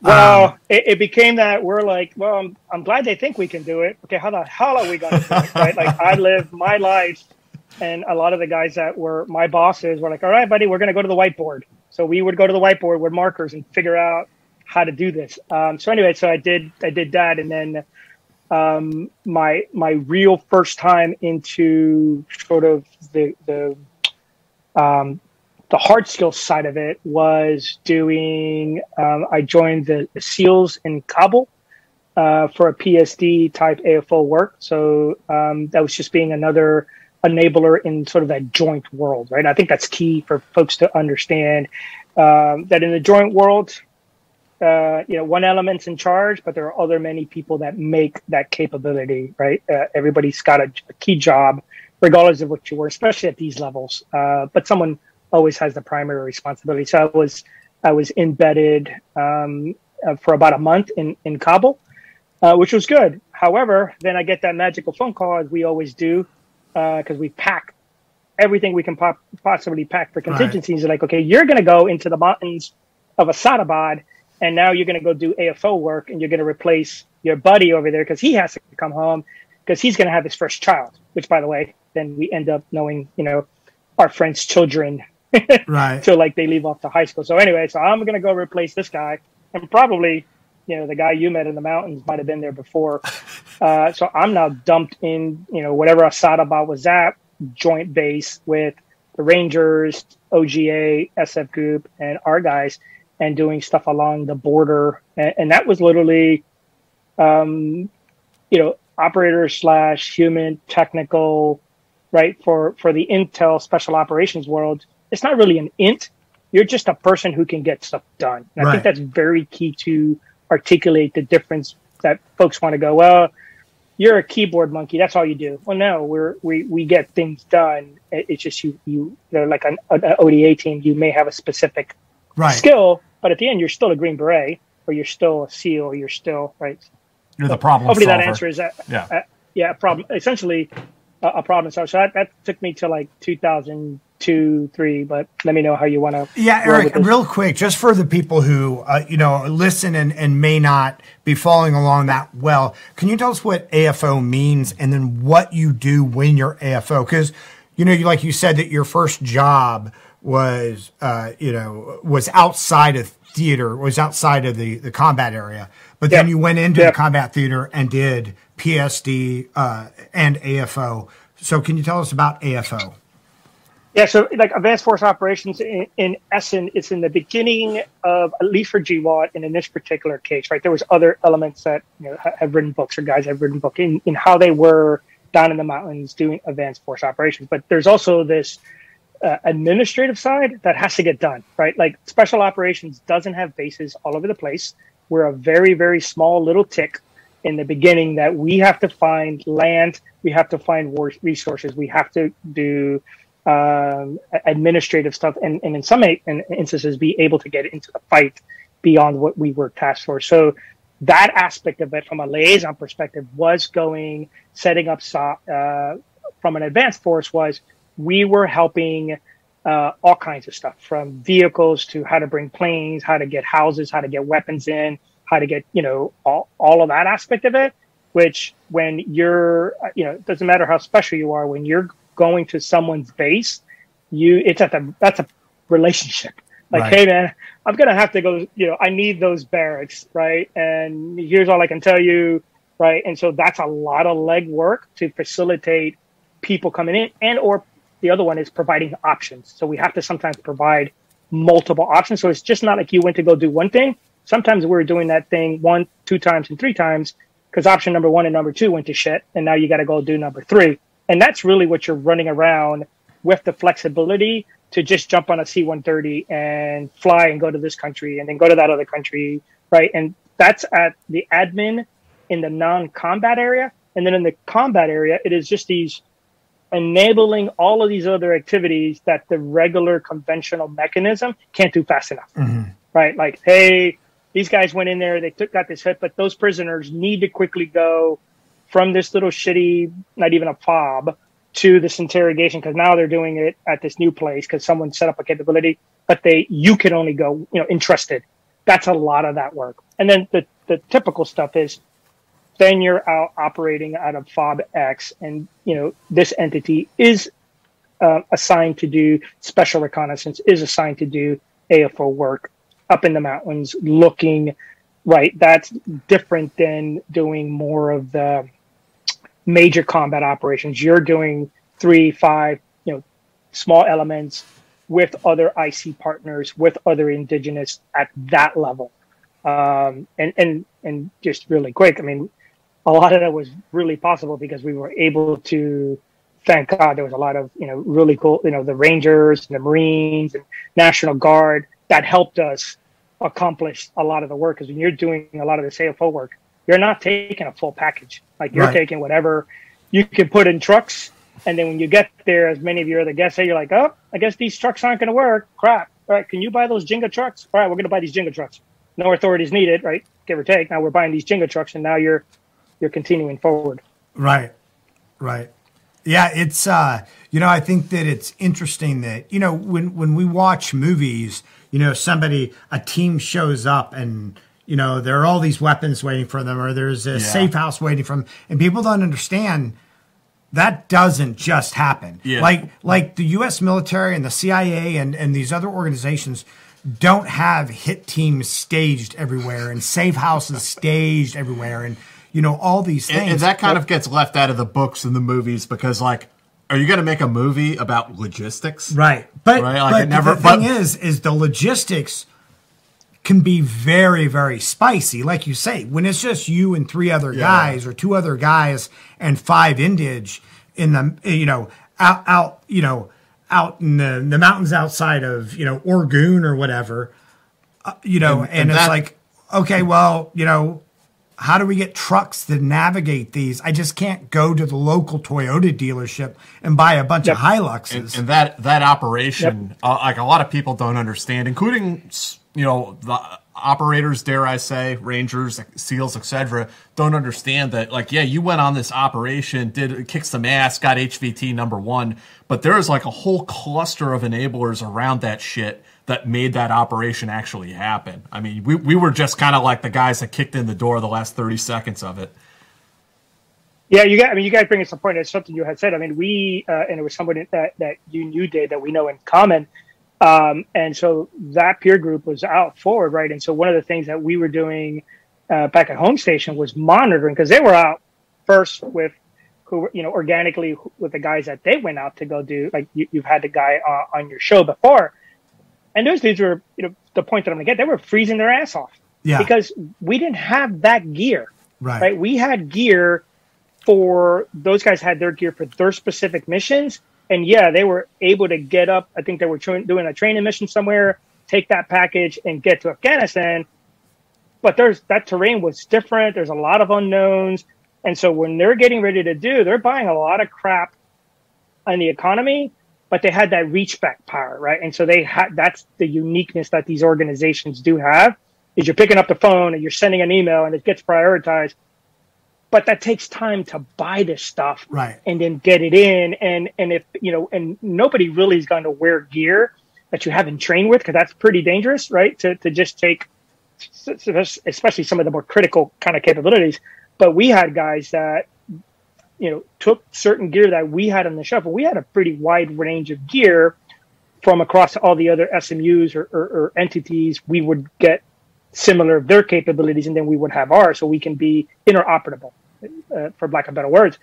But then those guys are like dude i didn't think i was going to go from here to 10,000 feet and i'm fucking freezing my ass off because so we would literally you know and you hear maybe sometimes these things in movies or books guys are going to rei hudson trail and we're buying and we don't know we're going to you know this 18 year old we're like hey man if you had all the money in the world what would you buy for your buddy who's stuck in the mountains of a really high mountain, freezing Right. his ass off? It needs to be really light because he's carrying a lot of vital stuff. And they're like, well, you know, not, here's this Arc'teryx $800 jacket, right? And people are like, well, you guys are overspending. Well, that's the only thing that was available in 2001. Right. And so we quickly had to get that gear because that's time. Right. That's time that those guys on the ground are like, hey, man, I know how much, you know, how far I can hump, how much gear I can take.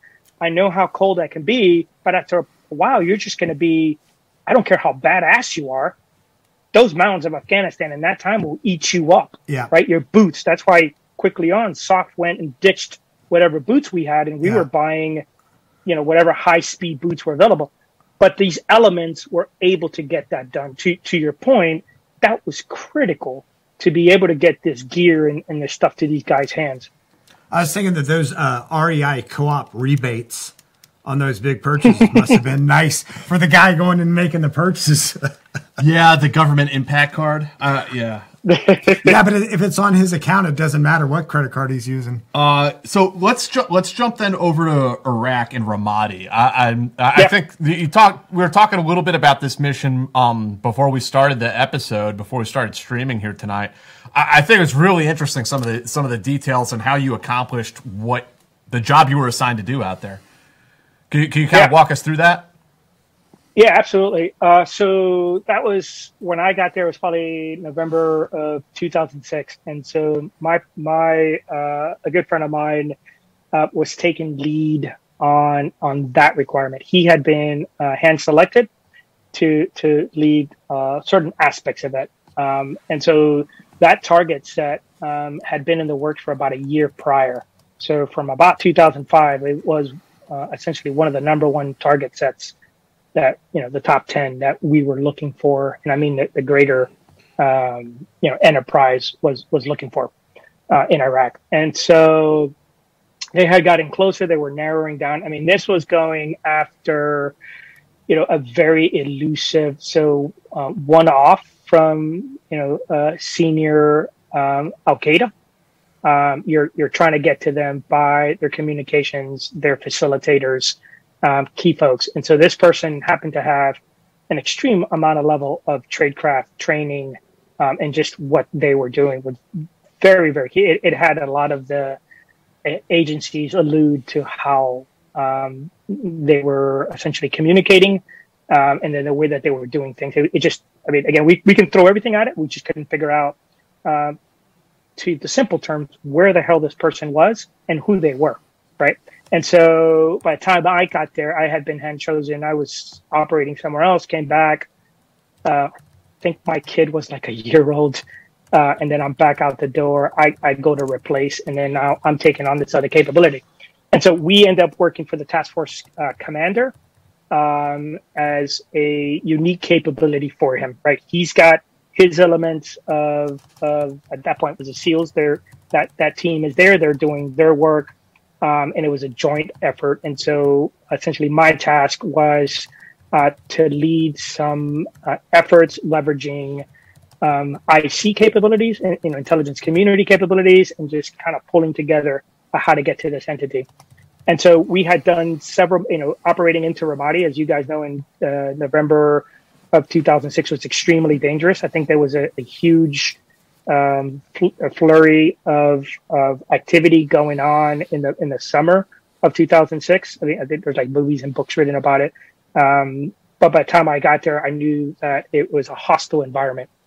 And so I had ran uh, a couple of operations going in essentially from the task force in and out of Ramadi looking for my whole mission was just find this individual and then give the task force commander and the um, overarching you know, special operations commander on the ground options right that's what that's essentially what we do is just provide those options and um, the one really big mission was there was going to be um, a cordon sweep by the Marines and sort of the Army going from one, you know, one side of Ramadi all the way across.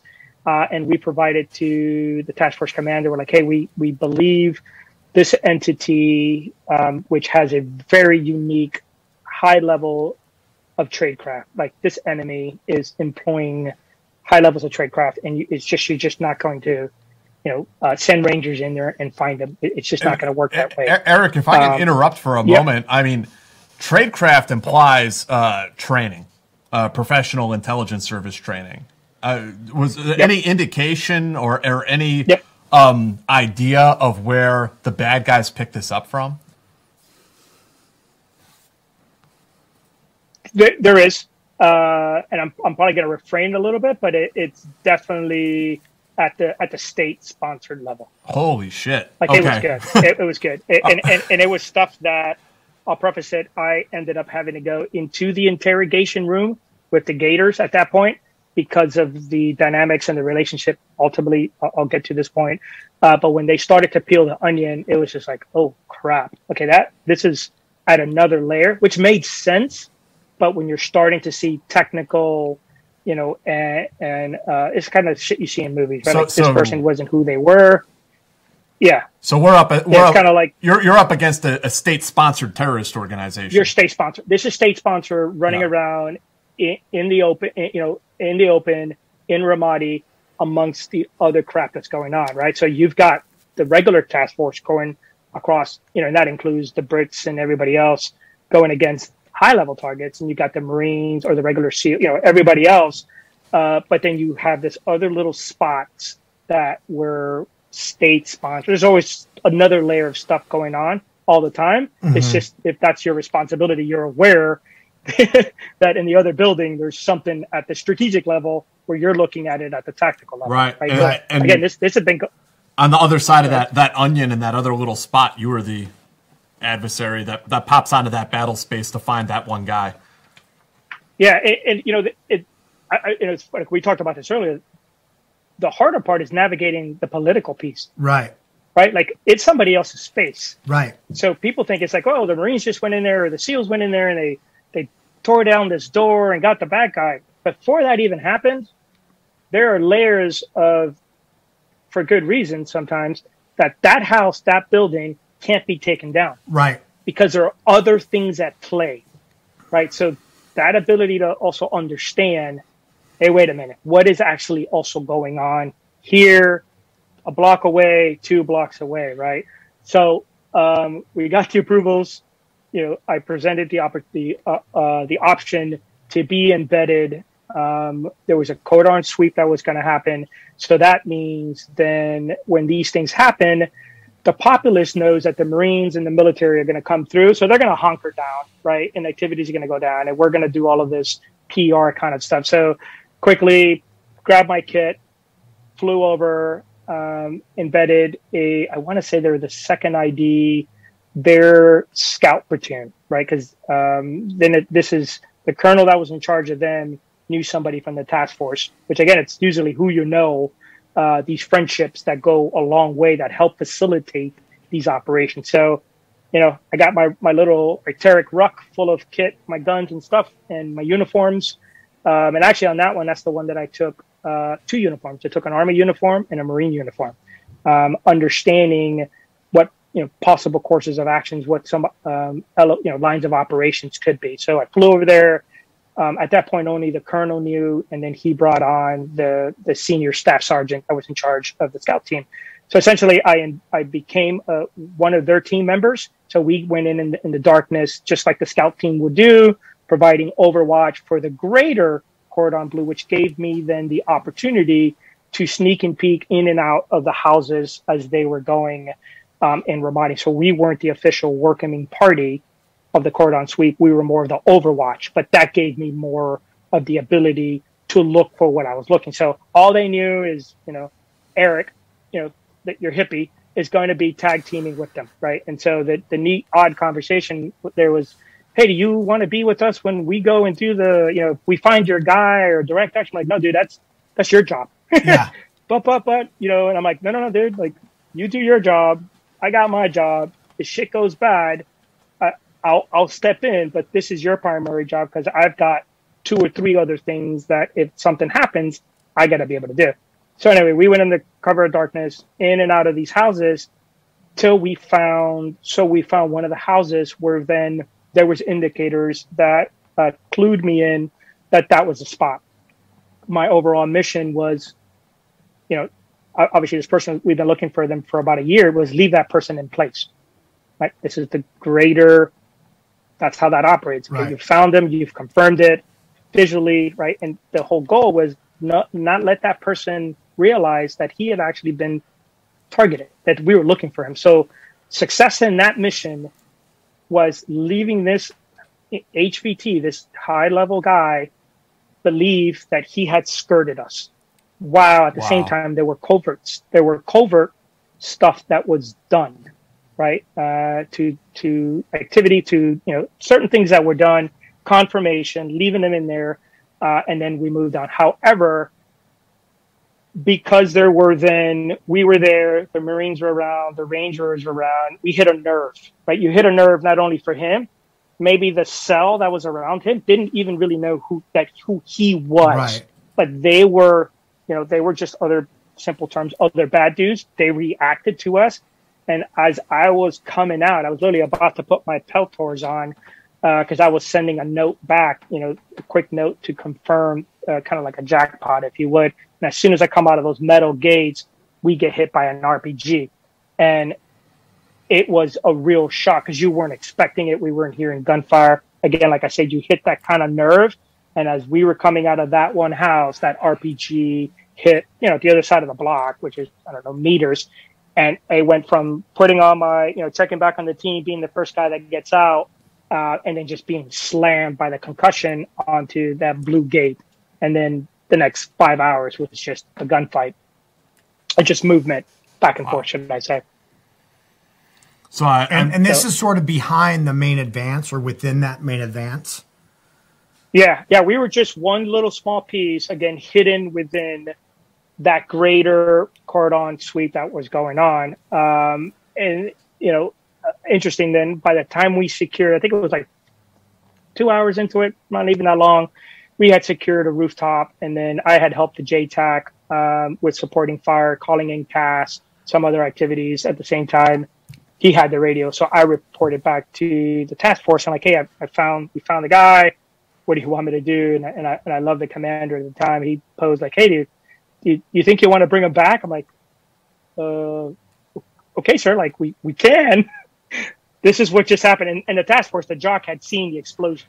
So they, we had all eyes, right, on, on, on my little team had all eyes uh, to protect this, this movement. And so um, that, that was, you know, at that point he, he said, hey, just leave him there um, and to some of the mental health kind of stuff that we talked about, I just remember finalizing that comms with the commander because that was my priority, right. not the gunfight, not the because all of that kicked in instinctively, if if you would, but it was providing that message, getting that commander to say, "All right, man, I'll see you when you get back. Go back, do all your hot wash," and then just only remembering waking up at the JOC at my little you know little cot at the at where the task force is at what felt like two days later uh, because I had just I did not remember. Um, and again, I would only come to find this out, you know, whatever, 20 years or not even that, 15 years later when I retire. When, um, like when you're working in somebody's battle space like that, I'm sure you have sort of a, cover for action for the, the, the, the troops that you're around but are the battle space commanders, are the battle space owners generally clued in to what your actual mission is, or does it even bypass them? You're gonna love. I mean, you know the answer. It, it depends. Uh, I think at the level where um, you know calculated risk. If somebody's gonna get hurt, you're gonna you're gonna break something. You're gonna potentially do something. Uh, if you can do it underneath the radar, right, and, and obviously higher moral ground, not violate anything ethically, right, right. And, and not put uh, because my authorities, my authorities may be different than the people that uh, we're, we're catching a ride or they're using us. Um, at the reality where you, you know, the individual guy, operator, whatever team, any other team who's doing a similar activity, will assess, am I putting somebody into risk? Because, hey, man, th- you know, you don't look like them. I've taken a lot of measures, we've taken a lot of measures to look just like them. In that particular operation, uh, just really quick, like I went in wearing, uh, army, regular army uniform, which I don't even know why I even took them. I think I took them so I can get out of country if I had to go to Qatar. Right. right? Like I never wore them, but I wore them to go be like the scouts because that's what they wore. So I had their, I had everything that they wore, except I had a big beard. But then the whole story was I was like I looked like a Terp. So you can right. play that for those those ten minutes. You got that that gray area of ten minutes. Um, but you would tell the guy, hey man, you know you would trust somebody here this is here's what here's what's going on within left and right limits. Because you don't want to put somebody to put their ass on the line and in particular where you're you're reaching the, that scout team leader. And now what happens is they're like oh my god this guy this task force guy. No dude like don't worry about me. Worry about your team because i'm going to be gone. Right. And i don't want you got to keep that rotation. You got to keep on going and then also you want people to feel part of a greater something. Right. So I thank them. I would bring them in. You know, you're like, hey, that's the guy, and they're, you know, they're like, they don't know. There's so much shit going on. Right. And then a month later, to this story, there's 15 hits across two major cities. So the dudes are probably like, okay, I was part of that. Right. Right. And, and hopefully their commander went back and said, you were part of it. And and I've seen that to be with a lot of my other former friends that they have built these relationship with these these commanders or these sergeant majors or these people that helped us. Um, I, so you're alluding to sort of the aftermath of this operation that there, there down the line there was an action taken against the, the high value target that you were after that night. Yeah, so that night, night, by the time I got back, I think I got back like a day later, uh, or when I when I woke up and I got back. Um, we then went to work for about another month, and this was just intense, uh, you know, development of, of a target at, at the at you know at, at the levels that you you know you kind of read about where all capabilities are brought in. It was just it's just amazing. Like the teams of teams, right? Like just we brought in all kinds of experts. We brought them in into this joint and just develop, develop, develop, provided a variety of options. Um, and then the target sets grew and grew and grew. So when it's done, you know, it isn't just going, as you guys know, and go and just take out that bad guy just because it's the time is right. you you leave it up to other echelons to figure out what the best way to do it and when to do it. And then there's all kinds of authorities and, and stuff that happens. So there's some patience. So a month, essentially a month later, than uh, the Rangers. Um, you know, I went, and then at this point, I went in with specifically to go get that guy with a Ranger, a Ranger element that was with us there, and those guys were amazing.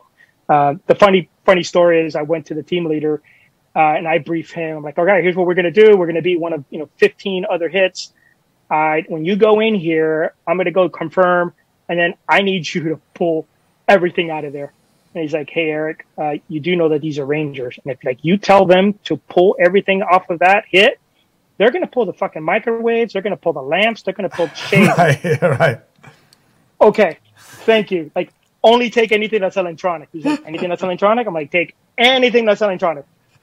So if someone can draw a picture of Rangers hitting, you know, these two-story house, taking these bad guys out, which is one thing but literally carrying microwaves, carrying computers, carrying lamps. Because again, as you mentioned, you alluded, Jack, at that level, they're you know you're taking everything because you're It's- you're looking at so stuff at a state level. Right. It is so important. That was a huge SSE effort. Like it hadn't been done in a long time, but the Rangers were just they were just so happy to go do that, right? Like they went in there, dude, and they were so happy. Like I got the microwave. Well, I got the lamp. They didn't know, you know. Uh, you got five. what it- that's you what got five guys like wheeling the fridge out. Dude, I'm having like I'm, I'm. I'm having flashbacks to an operation we did in Balad for some reason, even though we were Task Force North. And it's the same, same kind of thing. They wanted us to pull all the electronics off of that mission, and we pulled uh, we pulled everything. And then when we walked, because the the target was right next to the fob, we walked back onto the fob. And then, but there weren't trucks to, to meet us and drive us to the airfield to get on the 160th birds. And the sun's coming up, and 160th doesn't fly at not uh, during daylight. So a whole platoon of rangers, and we're holding like computer CPUs and shit like that, like full tower computers, like running full sprint, like a mile down the down the road to the airfield, so we can get on the birds and go back to our base. Uh, and really, I think the whole reason is just because we don't want to be stuck in Balad for a day. We want to go back to the chow Right. hall and get some get some Red Bulls and, and whatever else. But yeah, that's that's really funny. it, it, it was a great mission. I mean, it, you know, all of that stuff came back, and then I'm like, all right, mission complete, right? And this kind of goes to something we were talking about earlier. I'm like, they they captured all of these people. Now it is the the next level of you know of, of, of folks that are working this mission set. They're going to start the interrogations. They're going to start gathering the intelligence, and they're going to do all of that. But I got to get home, right? Like it's not, you know, like my time is up, but that was my mission and I'm already getting indicators that I got to train up for uh, other other things to go do, which I did. I ended up deploying literally three weeks later in a completely different hemisphere for a hostage rescue type thing, uh, which had been going on for a long time, which I was very happy that I got to go do. But when I got back, I, it then came to the higher powers and go, hey, you've built a relationship with this person and the entity, and you know them so well. I had psychiatrists that actually worked for us that were just understanding how these people think, breathe, and the and that that whole was fusing on a whiteboard, right? We had this whiteboard of death, and everything was being put in there, and they're like, "Yeah, the boss wants you to go and you're going to go and, and hang out with the Gators for a week because you have built a relationship with this individual, uh, because ultimately you you guys have figured out, and that's really simply how you can um, get a little bit more cooperation." Oh, that, So, well, so you so, so you actually had that scene like in the movie The Battle of Algiers where they're sitting in the back of the car like I feel like I know you because I've I've tracked you for so long. Uh, it, it um, yeah, I mean, I had to go back in there, and so I, I got to sit and watch a day of the process going, and then the next day I was in the booth for uh, about two or three days um, in that cycle. how, how, um, how, did, how did how did how did this gentleman respond uh, to ha- to having you there? It was kind of checkmate. Yeah, we got you. It, it was it, it was that sense of uh, it was checkmate at, at the level of um, you know if you would Dave the you know the the IC officer to the IC officer right at that trade cra- at that at that level you're like okay you got me um, you know and that that's actually been later on. It, it, we used it in in again to to you talk about at the schoolhouse of what's. Hey man, we didn't know this was going to happen, but this is what we can do. This is what people can do. These are the ideas we bring out, and because you're trusted at this level, well, you're going to move forward with it. And again, I, I was packing to go home, and and but then we went and we did it, and then it, it was successful. And it's not, and obviously, I, I was a small fraction of it. There are just so many other professionals and mechanisms that helped us facilitate, but we're just those out of the box thinkers that say, "How about this?" And they they're going, "Okay, well, you know, if this this dude thinks we can do it, then let's give it a try." And mm-hmm. it, and that's awesome. That's wild, man. Being a parent can be really challenging. It's normal to feel uncertain about whether you're doing the right things to raise healthy and happy children. That's why Child and Family Resource Network focuses on connecting pregnant parents and those with kids under the age of five with free support services to help them build confidence in their parenting journey. Everyone deserves to have someone they can turn to for support with parenting. Visit childandfamilyresourcenetwork.org today. Being a parent can be really challenging. Child and Family Resource Network focuses on connecting pregnant parents and those with kids under the age of five with free support services to help them on their parenting journey. Everyone deserves someone they can turn to for help with parenting. Visit childandfamilyresourcenetwork.org today.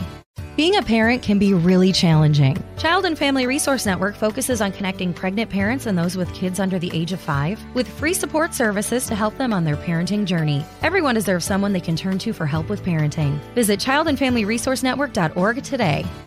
Uh, and I mean, that's just an incredible um, and, and, kind of rare story, I think, of, of espionage taking place inside a war zone. Yeah. Um, could you tell us a little bit? Uh, you alluded to uh, being next sent on a completely different mission in a completely different AO um, to locate American hostages. Um, I was wondering, you know, what can you tell us about that? What was it like, kind of bouncing from Ramadi to a, a totally different AO? Because you had been working on this all prior too, right? Yeah. Um, you know, to, I'm going to keep trying to keep that one simple. And sure. so there had been, let's say, a few of them. There's probably one that's a little bit more noticeable and a lot closer to home for folks, right? And and uh, I we uh, the greater soft community was one part of it, but when you've got um, Americans captured hostage, I, have seen the energy that goes behind taking bad you know bad people off the streets.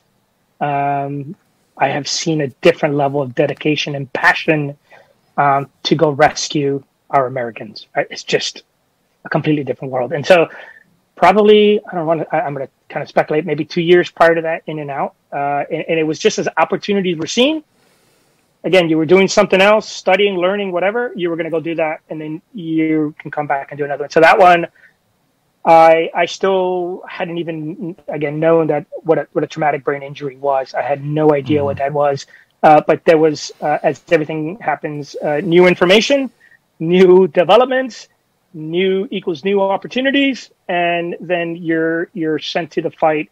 Uh, I had nothing to do with in that aspect. Part of the planning It was just again one of the folks that by name said, "All right, Skippy, here's what we're going to go do," and then it went from leave Ramadi, and I've talked about it before, is putting everything that went on from a year prosecuting that target uh, and all the combat trauma, all of that, and, and even also acknowledging um, and I, am remiss if I don't say it, all, all the all, all, the service members that were killed in that time in Iraq in Ramadi. That weighs heavily, and unfortunately, you see it, but you've got to put it away. If not, it's hard to operate sometimes at those levels.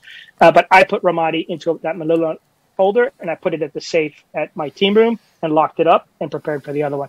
And that literally was get back into the mission, understand where it's going, you know you're going to go and dress completely different you're going to go do completely it's all a literally a different world right and there's higher there's higher level of I don't want to say it's risk uh, or compromise, but sensitivities right. uh, that are in play with this. So you got to check your mind. You got to check where you're at, and then went off and did it. Um, and I want to say that that point was it wasn't successful, which a lot of times in our world, there's a lot of things that are, they don't lead to success at that moment, but they do later on. And so you're kind of used to, hey, I move that football. just a little bit more forward mm-hmm. for the next option. And so we did we did go down integrated. I think we went down for maybe two or three weeks, um, and then hey, there's nothing else to do because of other things have to come into play, and it takes that world to rescue folks.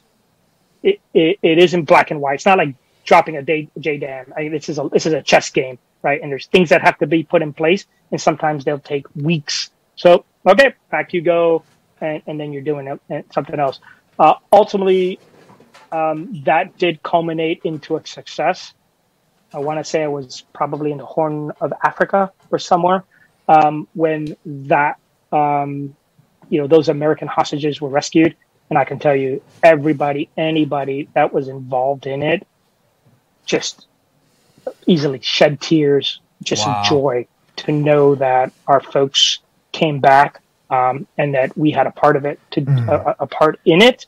Um, yeah, that, that was those are some of the greater highlights. I, am not gonna, I won't drop any dimes here, Eric. I'll, I'll just say I think it's fascinating that officially the role that you and many others played in in recovering those American citizens is completely unacknowledged.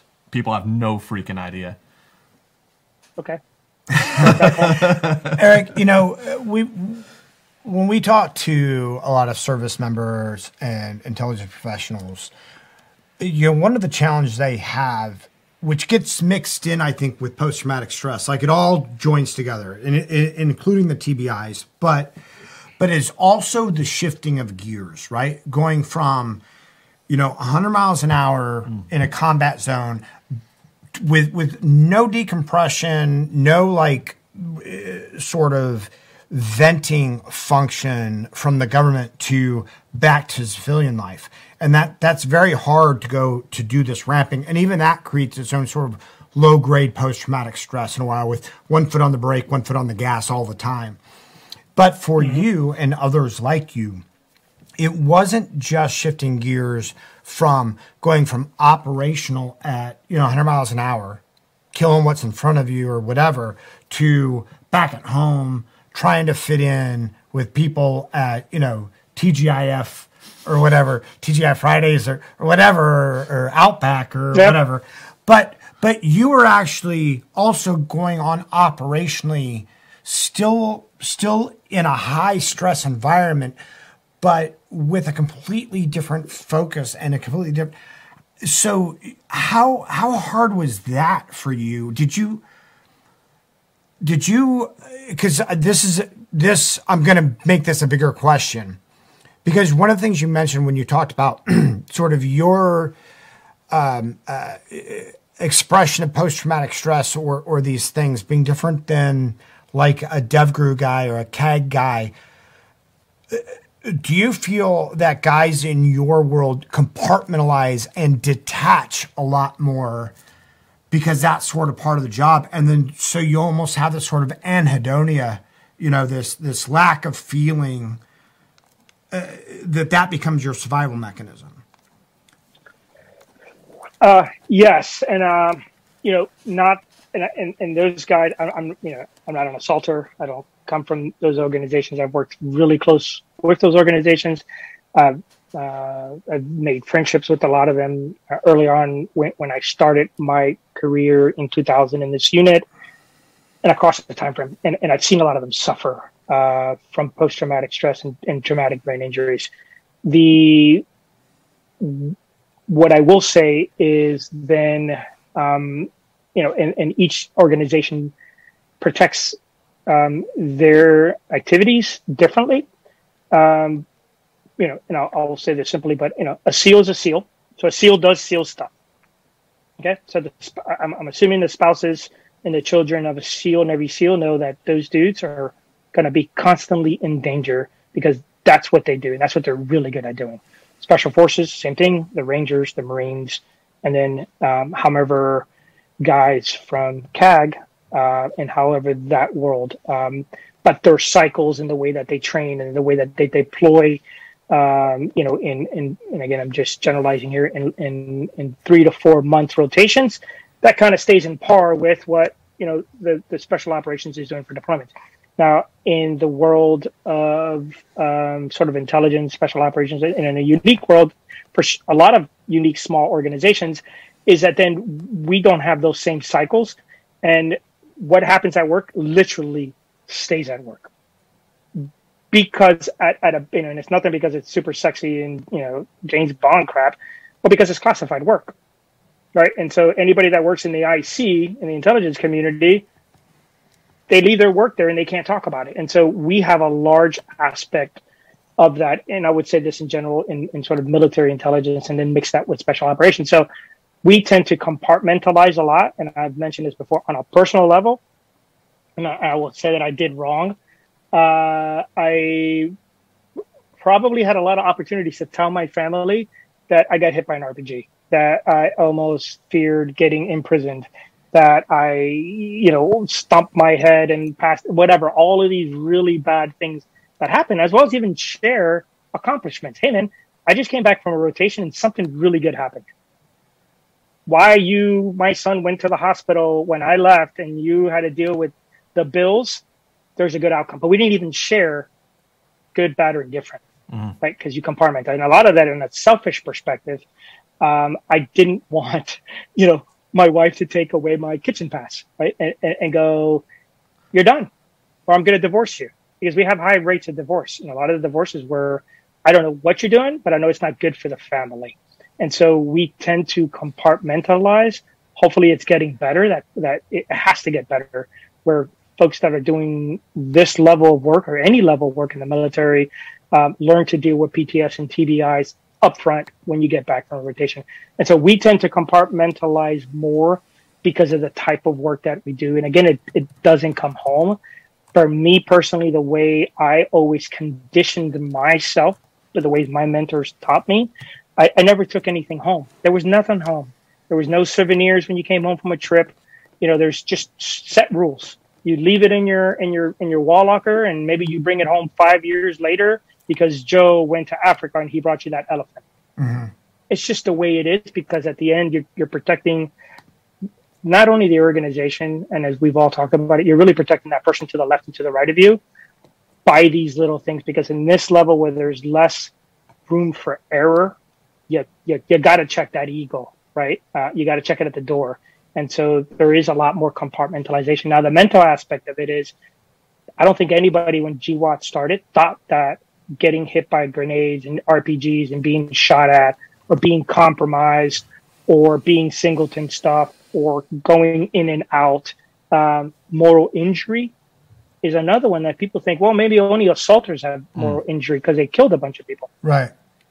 Moral injury extends to, you know, I told my wife all the time, I said, I, I didn't, for all intents and purposes, I, I, I never lied to you, but I didn't tell you the truth. Right. Right there's a lot of moral injury that today I don't remember. Right. Really, what I suppressed, when I suppressed it, where I was at, till I'm looking at photographs going, oh, fuck, I was, I couldn't sleep. I was talking. I was over drinking. I was an asshole. Right. Or something happened and I left it in the team room in that safe because that's how I learned to deal with it. So I'll stop there just in case you yeah. kind of wanted no, to. I, I mean, it, it, sounds it sounds like a cliche, but um, I, I can imagine here how like your mind becomes a labyrinth over time, and just the psychological pressure is it must be so immense. And I, I want I want to get into um, the the the kind of toll that doing this line of work takes on people in a bit. Um, but I, I, did also want to hit up some of these other stories that we had talked about. Um, yeah. You had mentioned one where you had to initiate the emergency destruction plan of your equipment. Yeah. And uh, yeah. I was wondering if you could tell us uh, as much as you can about that operation and why you had to go down the. Down, I mean, maybe you can also explain what the emergency destruction plan is for people who don't get okay. it. Yeah, and uh, you know, it, it was man. I, I, think it went over almost against every fiber in my body uh, to even acknowledge that, or even again now I'm, I'm realizing that if I did didn't say anything to my family, that's kind of my litmus test, right? Uh, and then again, there was other people involved in these things, uh, and then there's other folks that have had similar scenarios that I hope they're listening and I hope that they figure out that you, you need to work through it, uh, the things that we've or anybody else has gone through. So in, in particular, this one, um, I actually did put it in my you know PTSD paperwork at the VA. Took a little bit because of the sensitivities involved around it.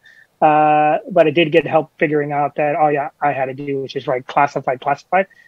For the five W's of it, uh, except the how or why or whatever, you know, what actually transpired.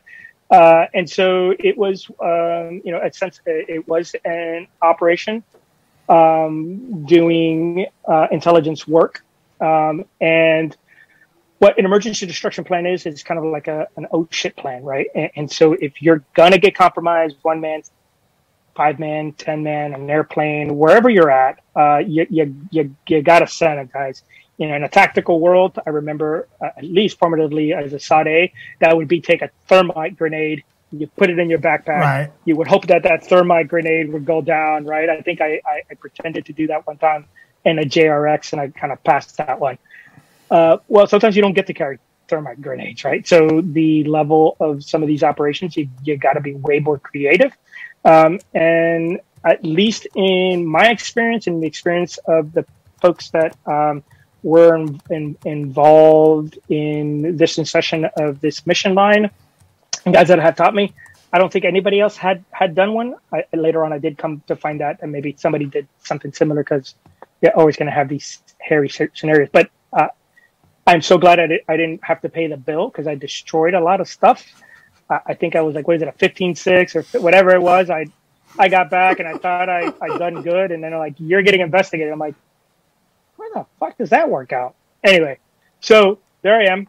Uh, you know we're we're we're working in an environment that has very little room for for error um, and it meets meets the threshold something uh, uh, an activity uh, meets the threshold with uh, two two guys that I I, um, I think the world of uh, for their actions and then funny stories later on I have to kind of process how I say them but I get the phone call right there's that dreaded phone call with you know you see this in the movies with you know yeah, hey, the, the red cow is about to take a poop. Well, that means you need to go do A, B, C, D, E, and, and, and, and go. And that means that then turns into muscle memory. There's no thinking that has to be planned. That's methodical. That's timing. And so I get the phone call uh, and I go through the process. Uh, I think at that point we hadn't thought about only doing it with one person. Um, there was this little, uh, uh you know, a gray area there.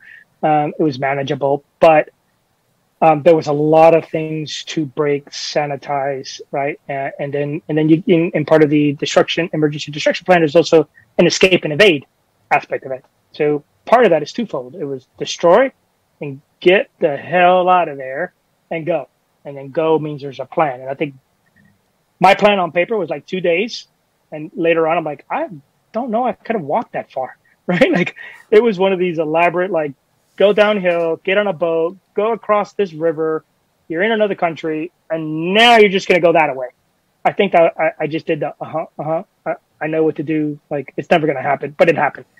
However, in this aspect, um, I'm then halfway. I get the bag. I destroy everything, do everything I need to do within protocols. Um, one part of it that we didn't know is um, it's really hard sometimes to destroy things when you don't have thermites mm-hmm. and you've got to take your hands to it. And now you've got this adrenaline, right? We know what adrenaline is. We know how your eyes are going to go down and you start ripping, but now your hands start getting bloody, right? And because you're breaking plastic and plastic starts to cut. And after a while, you have got your, your, your body's and your heart rate's going, but now blood in your hands is really slippery, right? And not only is it making a mess, at that point, I'm like, I'm not even worried about DNA. I'm not even thinking about it. I'm just thinking about, I can't hold crap in my hands and there's blood everywhere. So I'm destroying stuff. My hands are getting bloody. Uh, I wash up as best as I could. I, I sanitize as best as I could. Um, and then I start moving out. And then I get a phone call. Hey, man, it's, you, you, you got to come back. Um, wasn't thought about. In order to make everything go back to green, right? Uh, if you would, simple is green, yellow is you're, you're kind of in danger, red is you're in danger. So to get back to green, you need to get back. And so that's not quite anything I ever thought about. So I literally have to come back uh, and just accommodate things in order to get back to green. And so that took a lot of creativity of why at the end, you know, just like you see in the what is it the the, uh, the ID channel, you know, why did the murderer have blood in his hand? Well, why the hell do you have blood in your hand? Mhm. Because you say you're doing X, Mhm. but you're really doing Y, and so that ended up being good. Uh, I had some creativity on the spot to um, explain why I have blood in my hand, why they were crap, but I had to reenact and put kind of things back in place. And then, you know, my, my, my, uh, essentially, you know, everything got back to green. Uh, and then, but a couple of days later, we wrap up, we get out of there and go kind of back to what we were talking about. And we didn't get to go home. Then subsequently, there's that, you know, that Frago. Hey, man, I know you, you kind of destroyed everything, but you guys need to stay here for another month because we need you for something else. The answer is, okay, let us figure it out. So that's that story. That's crazy. That is that is you know, it's interesting because on the show before we've talked about the weight of decisions you make that you have to make, right? Like when you're on patrol and you see a guy with a cell phone, do you shoot him or do you not? If he's triggering an IED and you haven't shot him, you you just failed your team. If you shoot him and he's an innocent, then you just committed a, a horrific act. I mean, we saw was it in 2001 when the EP3 went down, or uh, right In China. in The China, Chinese one, right? Yep. And they didn't At the same destroy- time frame. Oh, yep. Right. And they didn't destroy the equipment because, and people go, how could they not do that? They had procedures in place. That's a lot of weight on them. If they destroy that equipment and then our government turns around and tells them, why did you destroy that equipment? Like, you know, whatever. Like, that's a lot of weight. Those, those are heavy decisions because you, like you said, you're glad they didn't make you pay for it. Right. Or, or, Yeah, I mean, I, I, I try to make kind of you know, funny, even though it is a true story. You know, and later on in, into the future, I would always think about that, and then I'm like, okay, that's kind of silly, right? Like, I need to make sure when I do a mission back brief, if we got to do this, you're not fucking going to go and go chase these people because they did what you just agreed we're going to do. right. Check, right? Lessons learned. Because sometimes we get so procedurally used to what's going to go wrong till things go wrong. And then, oh, unfortunately, it always ends up in a, an investigation. Good organizations, good companies learn from that and change everything so it doesn't happen again. So then the folks are going to do it. They're not like, hey, man, you remember what happened to Eric or what happened to these guys? Yeah. Fuck that. And what, what, what happens is you compromise the system. Right. You compromise the integrity of how you're supposed to work. Right. So continue to a take care of your freaking people all the way to the end because they're going to give you they're going to give their lives for you. They're going to go to jail. They're going to freaking you know sit in a cell somewhere and you know but be there to back them up because you know those you know being an American hostage and there's been very many of them. Dude, that's a world I never wanted to be in. Like I'd Right. rather have and I've never told my wife like I'd rather have been shot, blown up, killed, but to be captured, Right. I still have I still have nightmares about that. Like Right. it still goes into that hypervigilance that folks that have been, and it doesn't matter what you did in the military or if you were even an undercover police officer, you don't want to get ratted. You don't want to get found. Like right. Eric, you're, you're just not going. to I, Go I. I was wondering if you could tell us about some of those times where you were afraid of being captured because I know you know you had mentioned Yep. doing singleton operations on a few occasions, and again, I mean back to the amount of psychological stress you're under. I mean that's a, a very different scenario than being part of a uh, Delta squadron or a Ranger platoon or or a conventional infantry company. Um, what, what were some of those uh, some of those instances that you know really stick with you? Yeah, and I, and I mean, I'll say I'm not I'm not the only one that's ever that's ever done that. A lot of a lot of folks, um, you know, have been tasked to do things, and what essentially is a singleton. You're by yourself there, but in the shadows, and, and if you would, that's a bad word. In, in the background, there's people helping you, right? Like, there's no. You're just gonna go to yourself, generally in this country, and do stuff by yourself. You're gonna have an element, but it is your ass on the line by yourself you don't have a buddy to your left and to your right, right? It's just you and, and what and what you're doing. And so, um, I I did have one in sort of mid 2000s, uh, post Ramadi, post some of the other stuff that I did, and, and at that point I was already kind of worn down a little bit. Um, and so one of the in that rotation, I uh, um, you know essentially found um, and entrusted to do some placement and access, if you would. So the ability to develop, gain access, and kind of work my way closer. Um, while in the you know while in the back, I, I knew the same elements you just mentioned would, would be there to, to, to take care of me. Uh, um, but there, there was an instance going in and out uh, of a facility that I worked at was was that high level of stress, right? Just getting bags in, developing the relationships to have people not blink an eye, right? That took that took weeks to to develop, and then you're going in and out, and essentially you're you're sleeping there by yourself. You're living your life every day uh, uh, as uh, as you need to, and then you're and then you're operating when when it's the right time to do things. Uh, kind of that wave of the hand, if you would, to, to, to keep it simple. And so I had been doing this uh, several days, about a week, um, and there were, like always, there's some, always something going on around you. And this was citywide. So citywide, the the and this was a hostile. This is literally a hostile environment. Uh, it was in Iraq and Afghanistan, and so there wasn't a lot of uh, U.S. Uh, uh, entity just running around. It's very select folks running around. And so in that one and working, uh, had um, not only a weapon, but I had some other capabilities and things that I was doing across the spe- spectrum of ints.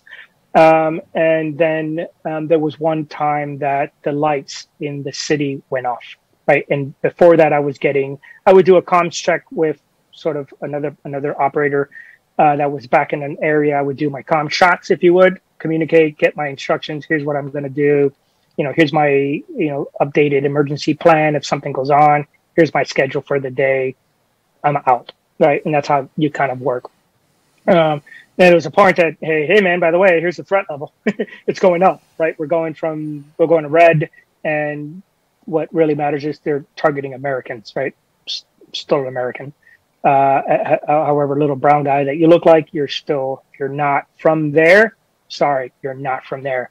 And so at the same time, I was getting closer and closer and, kind of creating some uh, some um, avenues into what I needed to facilitate. So when I come back, then you're always you know there, you get tired. You start to do your checks and balances. Okay, I don't remember that person. I don't remember this. This person's new. I've never seen that person at my car. Right, like all of this starts to build up, which there are always multiple things going on around you. It is just identifying which one is focused on you, right? Like there's criminals, there's other intel work, there's always a multitude of things going on. It's just having that clear mind. And so one night I'm uh, um, I'm, I'm at the site that I'm at where I was living, um, and at that point I had a big toll. So unfortunately, I had probably been drinking a little bit more than I need to mm-hmm. needed to, and and I was exhausting myself to go to sleep in order to continue to operate day to day. I was reaching that, that really bad threshold and the entire lights in that city go off. Like all of it. There's no power. And so the critical lifeline that I had was commo. And as you guys know, when commo's done, I don't care how many guns you got. I don't care how fast you can run. I don't yeah. care what what indigenous clothes you're wearing. You got no commo, man. That's when you feel. That's when that gut feeling. And so the power had gone down, and I was essentially probably within minutes of packing up and making a run for it, right? Because I would have met certain time windows, and then there was luckily uh, elements uh, that they were doing their own stuff around that that knew, hey, if this happened, you're going to go help this one knucklehead doing his own thing. So that ended up being uh, to get to a point in a variety of ways. Um, one of a major uh, PTS for me uh, because I, I I slept with my pistol um, at my pillow um, for various nights, you know, in, a nice soft bed. But I had a pistol. I had all the measures to know if the door was open. I shouldn't have been doing that, right? Like that pistol should have been a tertiary thing to get to. Should have been kind of more concealed. Everything else would have been more of my protection. My gun was the last, but the gun was the first thing. And so when those lights went off and at the level that I was at, that, that, that was really hard um, to be in that scenario. And so till today, uh, not that today, I think you know it took it took probably going back a couple of months and even recent the SGB Segleg block to kind of take that fight flight because that ramped me up really, really high. And there was no one coming no down. There was no one coming no down because I really didn't talk about it when I got back home. Never talked about it to our docs. Never talked about it to my spouse. It went back in that envelope, and that was mid, mid, you know, two thousands. Um, and then it just kept on, kept on working. Eric, can I? I, I mean, I hopefully we'll talk uh, more a, a broader spectrum uh, about post traumatic stress after this because it's it's a big deal and we try to talk it on the show talk about it on the show but can you tell us a little bit about the um, about the uh, what is it the stellate ganglion block right yeah yeah so stellate ganglion block um, you know and again i'm not a doctor and i, I yeah.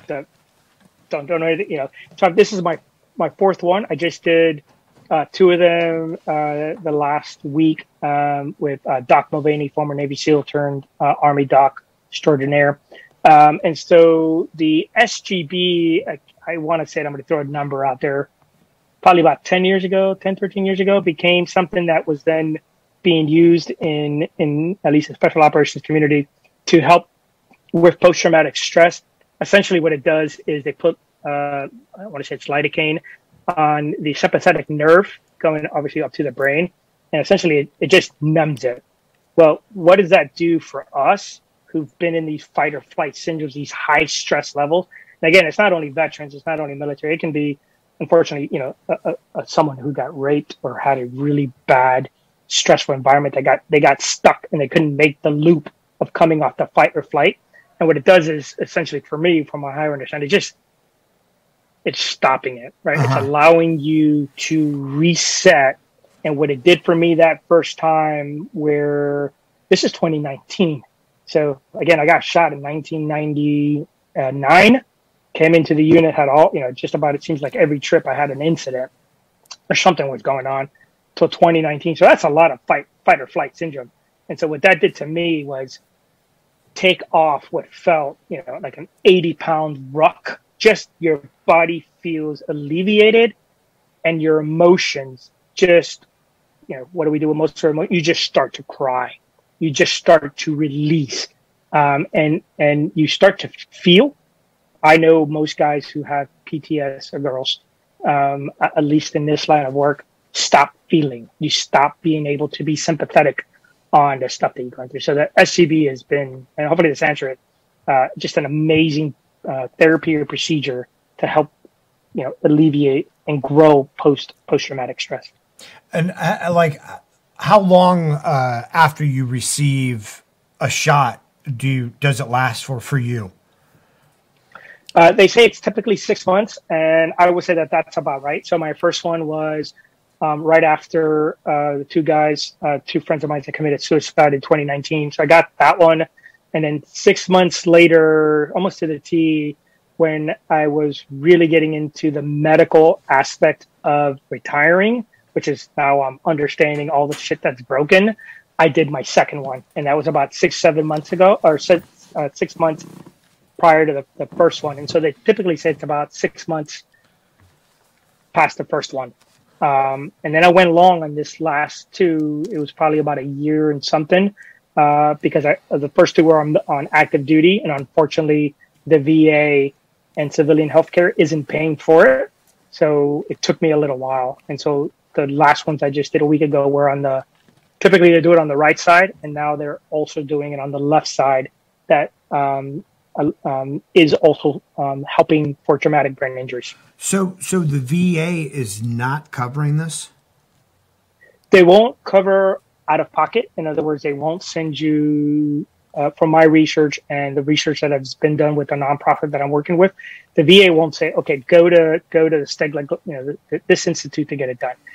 There, they are certain VA hospitals that will do it. From my understanding, for folks that have tried, it has just been horrendous. It's been very difficult for them to get an appointment in a timely manner. Yeah. To go get an SGB. Yeah.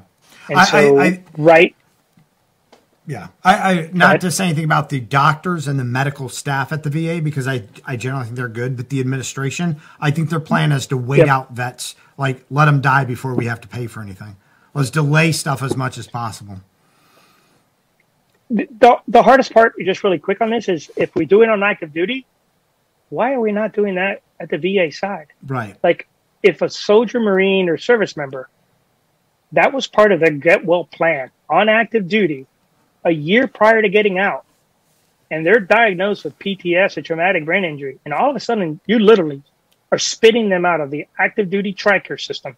There's a gap, you know, into the veteran system, and then you're not following up with that care. Right.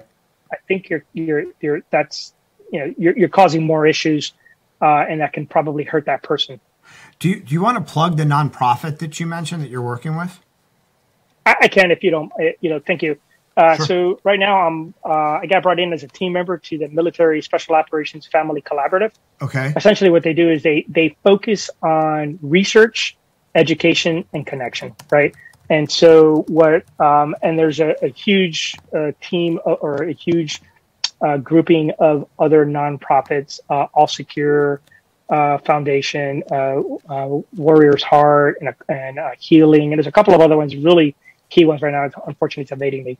Um, but what they'll they what they're focusing on is, is taking research from these institutes or these other nonprofits and these things that are working, going, okay, this is proven medically, this is proven peer wise, this is proven across you know various other institutes, and then we uh, they provide education. They're providing education at certain commands at special operations, which is good. So these special operations command are are, are bringing in uh, these entities to uh, allow us to share what we've learned from those outside of active duty, right? Because there's there's you know a different aspect to that, and then they connect, and there's a lot of connecting of just like what I did with with SGB, and in particular, uh, they just had a couple of SOF uh, SOF team room health uh, events that we had online, and there's another one coming on May where we had uh, Dr. Lynch, Dr. TD, and uh, two other doctors um, um, talking about SGB and psychedelics.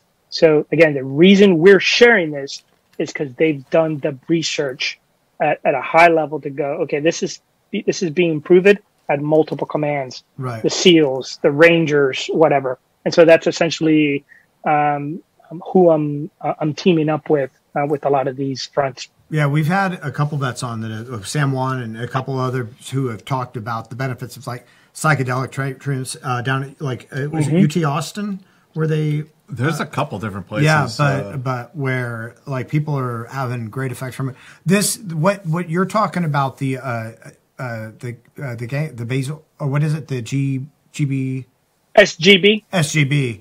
Um, Yep. I've heard about that before, and I've heard that people had really good effects, uh, at least like Yep. short term relief from it. You know, Yeah, there's no. I mean, I'll, I'll tell you. Besides the funkiness, you know, and you guys come, you know, from an environment where like, okay, we put a needle in your neck. Yeah. Okay, well, that's about it. Right. Like, they're not removing anything. Right. They're not putting anything in.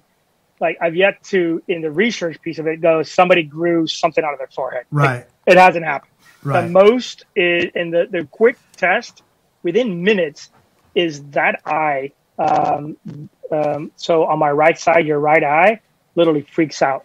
Um, and so that's the test to go, okay, it worked. Yeah. Yeah. Um, so, for those of you who are listening and watching, the organization that he mentioned is you can find it at msofc.org.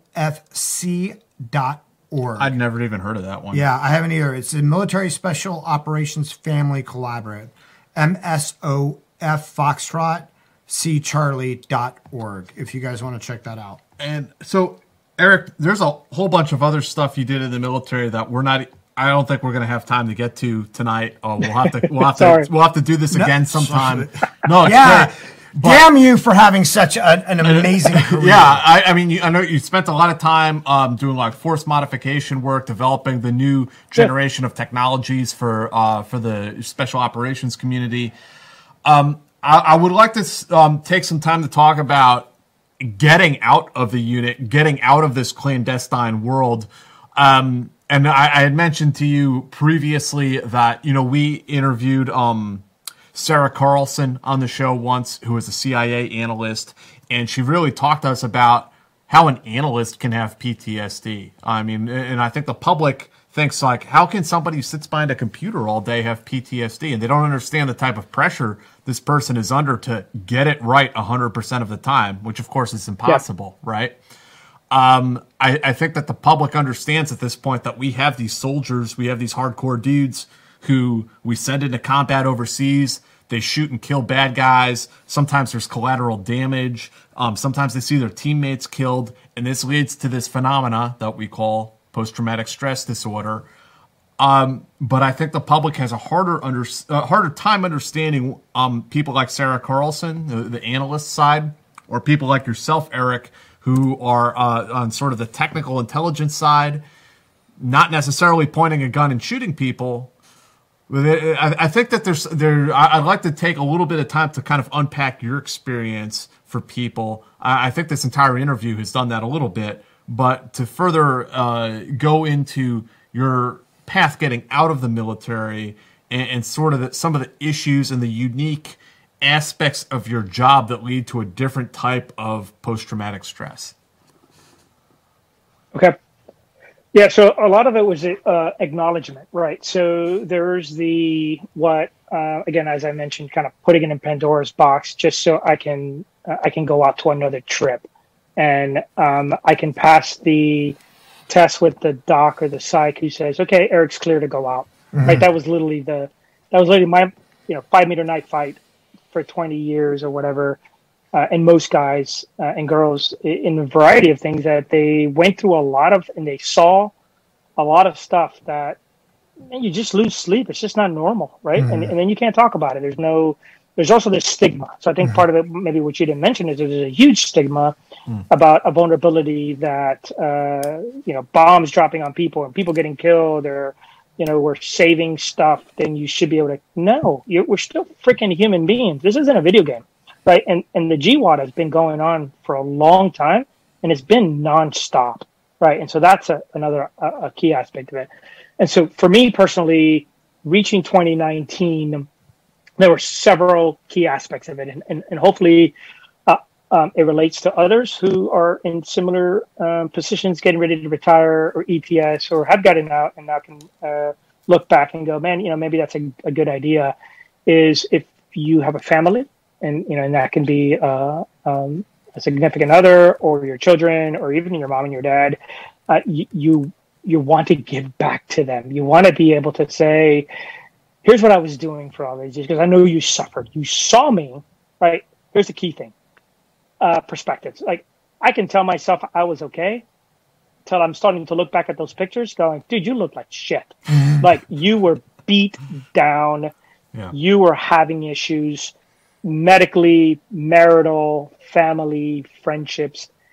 Once you start to retire, you're you're really coming to a hopefully most people come to come into Jesus and go, I need to close this chapter and I need to go to the next one. Because if you've learned anything from reading or watching some of these podcasts, is I don't care how bad of an ass you were or how tough you were, you're gonna have some remnants of what you went through, right? Mm. And so for me, it was all right. I because of the suicides, that was literally what tripped me, and I fell flat on my face. I went into a dark corner and said, I went back to the, those skills that I did have of self and ability to self adjust and go, all right, the right thing to do right now, Eric, is ask for help. And I asked for help. And so part of asking for that help as I was getting ready to retire was, hey, you, you need to open those Pandora's boxes and figure out all of these things that you went through and how did it really affect you? Right? Mm-hmm. The PTS, TBIs, moral injuries oh yeah, Aho, you weren't around when your wife needed you, your children needed you, your family needed you. And for me personally, one of the aspects of it was I cut away from a lot of my family 29 years ago when I came into the military. Again, you know, for simple terms, they were Cubans, and I didn't want any of that to hinder my family or hinder my ability to serve this nation. So I cut ties with my family. So there's a lot of guilt associated with that. Uh-huh. So when I started to look at my transition, there is a selfish aspect, which I hope some folks take to it, which is, hey, man, you, have done a lot to serve this country. If you're entitled to VA benefits, uh, then take the time and focus on that because going through that VA process will also help you find care and help. because you're going to acknowledge you're broken somewhere and then you're going to get treatment. So as I started to open that box, identify that I had issues, um, and started to document it, then I would start working on that aspect of it. And importantly was, okay, what kind of person am I going to be post military? Doesn't matter how cool, you know, all the cool stuff you do. How am I going to provide for my family post? Because literally, when you get out, I got out 30 September, 1 October, I'm a civilian. I'm no longer Sergeant Major Miatis. I am now Eric Miatis, and that's it. There's nothing else that matters, but I'm now Eric Miatis, who's responsible for a family, and I got to get my, I now have to really get my head straight because I got to be a civilian and take care of them to what they want because they weren't, they didn't sign up to serve this country. So there's a lot of aspects of transition, especially if you're married, if you're married, that now that weight um, and you got to work through a marriage, and you got to you got to fix a marriage, heal a marriage, post that service. And, and what you've heard, you know, in the last two three hours, is that in all of that, who really suffered are the family members right. that have to endure all of this. Right. Hopefully, that kind of answers Jack and Dave what, what you? I, we, it's an overview for sure. Yeah, scratching the surface. And, and we've you know we've talked about this before, where you know there there's this big you know, thank you for your service culture, which is appreciated. But at the end of the day, especially for people in special operations, we we were doing it because we wanted to. Like there was no draft, right? There was no. We were all in it for our own reasons. It, that we're ultimately selfish in some ways, and the people who really and I'm not like, you know, we all have our demons, and and, and post traumatic stress is real but also the people who really suffered were were the wives and the kids and, and the husbands in some cases, but the but the families that were left behind that weren't out there living their dream. You know, weren't out sure. there yep. doing and, the cool guy stuff that they that, they're living with the uncertainty. You know, you know, yeah, you know, at any any moment, you know, somebody could kick in your door and you know when when you're in some you know non permissive environment and take you hostage but you signed up for that. You want, like, that's the life you wanted on some level. And we suffer from that, but, but the families didn't sign up for that.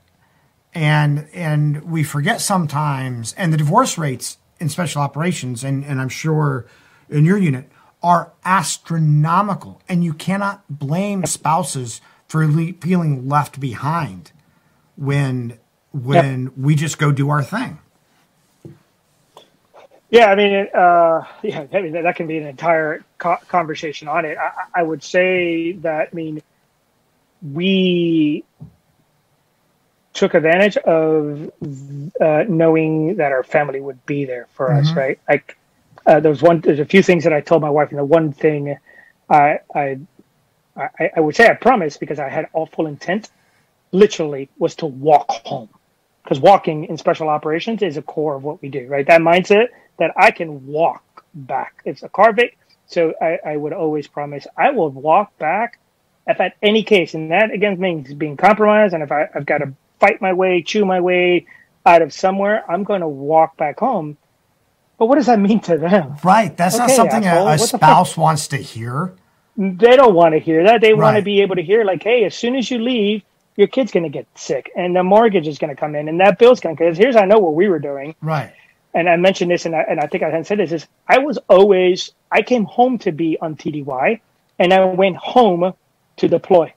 Right. I lived 20 years at least, more so till I figured it out, forward, either in missions, training, embedded in some agency, doing something. And then I came home to TDY hoping to hurry up and get and get out of here. Right now the reality and, and it's it is probably the hardest thing I had to deal with because again I, a lot of my friends have gone everywhere for good bad reasons because you're just like hey man I, I got to leave you guys alone I got to I have my my family so I don't have the team room anymore I don't I have some really close friends uh, that we maintain um, but now it's just you and that family to you know to to work through it and I think there was something that you had asked as part of that transition is how do I want to unfold my story?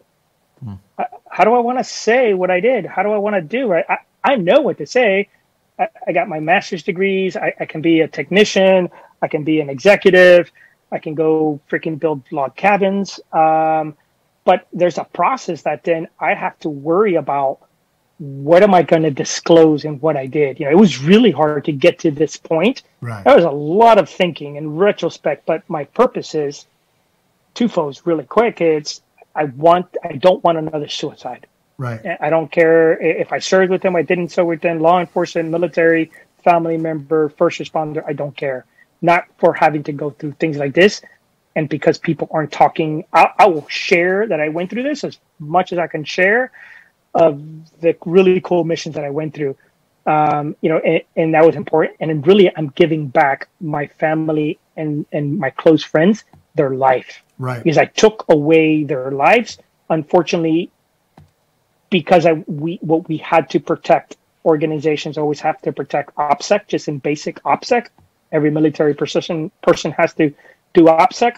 The family is who takes the brunt right. of the OPSEC because they don't understand it. They right. don't do that freaking every yearly OPSEC class. Their OPSEC class is you telling them not to put anything on social media, and they're like, "But why?" Right. So anyway, right. Eric, something you told me once that really stuck with me. Um, there's something you told me about the unique issue that people in your line of work have, um, and, and, it reminded me uh, just to juxtaposition this. I, I have had the nightmares in the past where uh, you're doing a halo jump and you pull your ripcord and nothing happens, and you go through all the performance measures to try to fix it, and and none of none of it works. Or where you're in a firefight and you're shooting your M4 and the gun goes down, and you go through sports you know, do all the corrective measures, the gun still will not go off. And I remember my dream literally breaking down the gun and field stripping it and trying to fix it, and it still would not go off. I think that's a dream every every ground guy goes through. Every ranger, every SEAL probably has those same kinds of dreams. You told me once that a nightmare you would have is that you would wake up in the morning and you would not know who you were, that you would not know what your identity was because you had been traveling and all over the world doing these different missions under different aliases, living as different people. And then you come home and you're going to wake up in the morning and you're not going to remember who you actually are. And, and that's something that really stuck with me. Yeah, I mean, you know, the complexity of just in special operations, it's uh, for good reasons. It has to be very protective, uh, the element of surprise, right, and protect the organizations that do special operations, and then uh, and then there's the aspects when you're doing intelligence work, obviously more so, and then you mix both of them, and that and and then if you're a, a military service member versus an intelligence officer, that's different because they have uh, you know different authorities and different protective measures. I'm still a, an E9, uh, but I'm straddling this world. And so, at least from 2000 to maybe 2018, uh, at least traveling and doing stuff, um, there was so much stuff to be involved in. Um, not to sound cliche, but so many secrets that have secrets, right? Um, you know, things. You know, it's funny. Things that happen in Vegas stay in Vegas. Well, they're similar. Right? Things that happen forward stay forward, and then that's protecting the mission itself. And then there you have your moral injuries. And then you have, you know, um, what aspect, um, one mechanism um, facilitated my ability to conduct the missions I did or we did at, at a turn at a certain time and place, right? And, and they were key to the success. Uh, to keep it simple, and so those things weigh on you um, extensively right? Uh, it's one thing to constantly say, I'm an infantryman, I'm an infantryman, and that's what I do. Uh, however, when you start getting into the grayer areas of where, you know, and, and, and hopefully for the audience, I know you guys kind of reflect your audiences, you know, this, this shit is, isn't a video game. Uh, but there are pieces that are in some of these, you know, these books and in these movies that, that draw from reality. Um, and some of the things that, that the guys and girls in, in various echelons have had to conduct. Stand by. Can you hear me? Yeah. Yes. We got you. Hold on.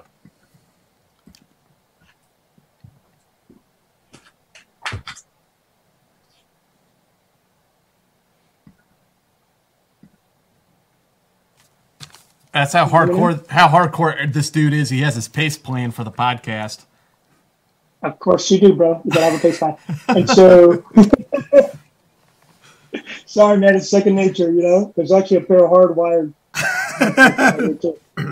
uh, so in, this world of having to do all of these things and they're just not all black and white, man, you wake up sometimes, you go to sleep and you and nightmares are nightmares for a reason. You're like, what did I do? What can't I talk about it?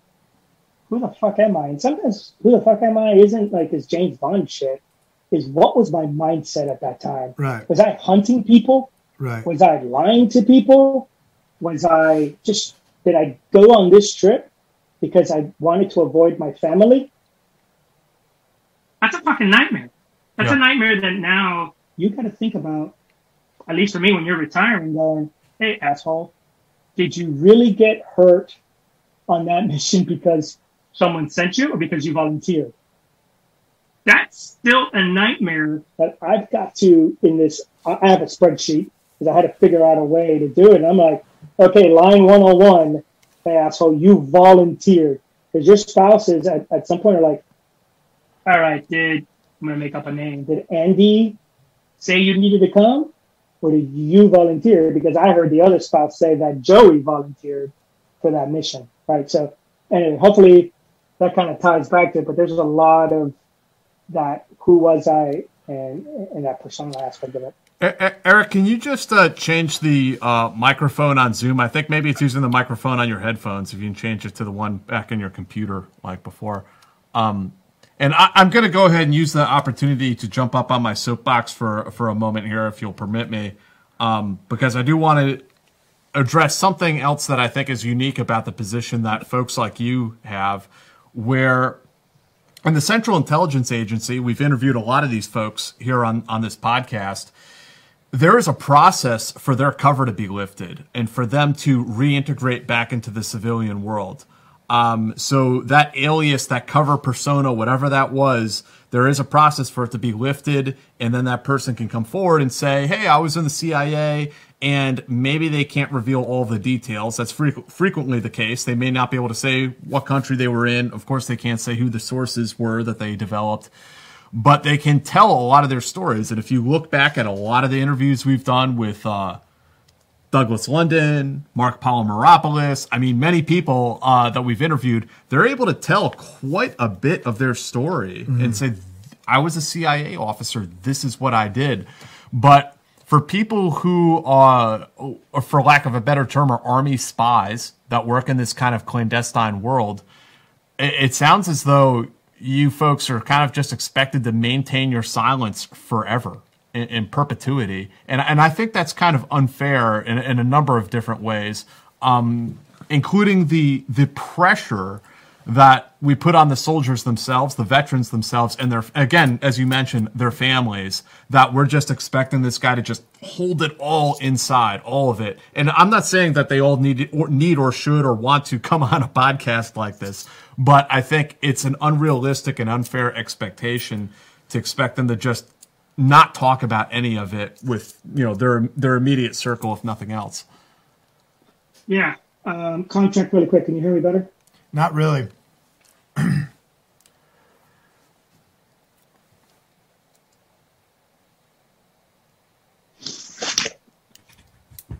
Can you hear me now? Yeah, that's that better. sounds better. All right, let's do this. Okay. Um, so, no, we don't have a mechanism to do that, uh, unfortunately. You, you good? Okay. You just Yeah, getting yeah, yeah. booze? No, we, Yeah, yeah, yeah, yeah, yeah, Oh, yeah. Good, good. Prior, priorities have to be priorities. We're, we're, we're, And so, uh, with, with regards to that, um, you know, and I, and I won't uh, focus on anything from an organizational perspective, but I will tell you that then um, there is a sense of difficulty at the humanistic level um, when someone is, hey man, I, I got hurt. Uh, oh, I've got PTS. I've got PTS for um, an explosion, and then the other you know, I, I will share that out of my PTS claims, there's eight of them, I want to say, or 10. Uh, eight of them, eight or seven of them were classified. Okay, Eric, well, why were they classified? and now I am out of the military. How do I incorporate my family into my great get well plan? Well, part of my get get well plan is why the hell are you scared of sleeping in a hotel room? why do you have to have a gun? Mm-hmm. Why can't you fly in an airplane and you think it's going to fall out of the sky? Because all you say is if it isn't one of your pilots and, it, and you don't have a parachute on your back, you're not trusting that aircraft, right? And it isn't just anecdotally because that airplane's going to fly. It's because we've been in some shitty airplanes that have literally, if they would have fallen, you would have been eaten by sharks or you would have been held hostage. Um, and so then there's the administrative aspect of it, right? Okay, where are all these certifications for all of this training for all of these things that you did? Right. And then if I choose to um, articulate in LinkedIn, which has become a staple for right your network is your whatever worth your net worth. Well, if you don't know what to put on LinkedIn because it's all hush hush, Yep. I'm sorry, 20 years as a sergeant major in the or you know 29 years or anybody else, yeah, you're you're going to get only certain jobs, contract Right. work Right. or Yeah, you're going to get something that maybe when you came into military, and I think you men- mentioned this earlier, Dave. You know, you might have wanted to be an I don't know. You had other ambitions in life, but you came in the military for patriotism to serve this nation. In, in particular, guys who came in and girls right at September 11. But now in this world, when you're trying to articulate and you don't have, for lack of better words, as we always get an SOP, right? Because we look at SOPs for MFF jumps or whatever we do. There's a checklist. There mm-hmm. isn't a checklist. That to me, and again, and it's not pointing picture, uh, pointing picture. At, at this point, as a veteran, I don't need to bring that, nor do I need to make any excuses anymore for my family. I need my life back. Right. Right. We need. Right? and and that's Uh, and that's the tough thing is that when you have that you know uh, 22 year or 20 year or 14 year or 10 year whatever it is blank spot on on Right. your resume that looks like a generic military resume or whatever how do you go to you know google for a head of security head of site you know whatever whatever kind of job it is for an executive level position which you've been doing you know, and say I have this skill set when you can't back it up with, you know, with anything. Well, I, and again, I, I'm going to get on my soapbox a little bit, probably because I've had like three or four scotches. But there, there's there's that off ramp. I feel like for the officers, for like the Blue Badgers and the CIA, for the military officers in the Army, that they have that sort of off ramp, and it's all set up for their career progression. But for the NCOs, for the contractors, they get fucked. yeah, yeah. For the Yeah, office, I, I think yeah. that you know, and we've kind of you know briefly talked about it. Um, you know, the intel world in the military, um, and then depending what you did, it just doesn't translate easily, right? Uh, and that's not even saying, hey, you were a, for lack of a better word, an assaulter, a ranger, a SEAL, a recon guy.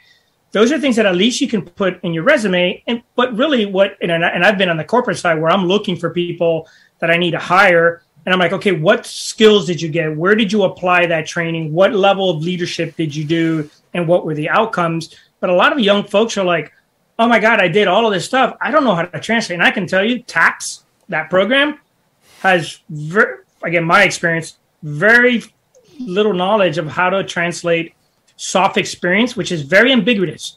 The stuff that the Green Beret SEAL has had to do in the last 20 years isn't part of the standard recruiting checklist of what of what you're going to do. And then in, in, in where I come from in some of this intel and activities, right? There's a lot of programs, for lack of better words, that have been created in the last 20 years that guys have guys and girls have gone to do that don't have an exit plan, right?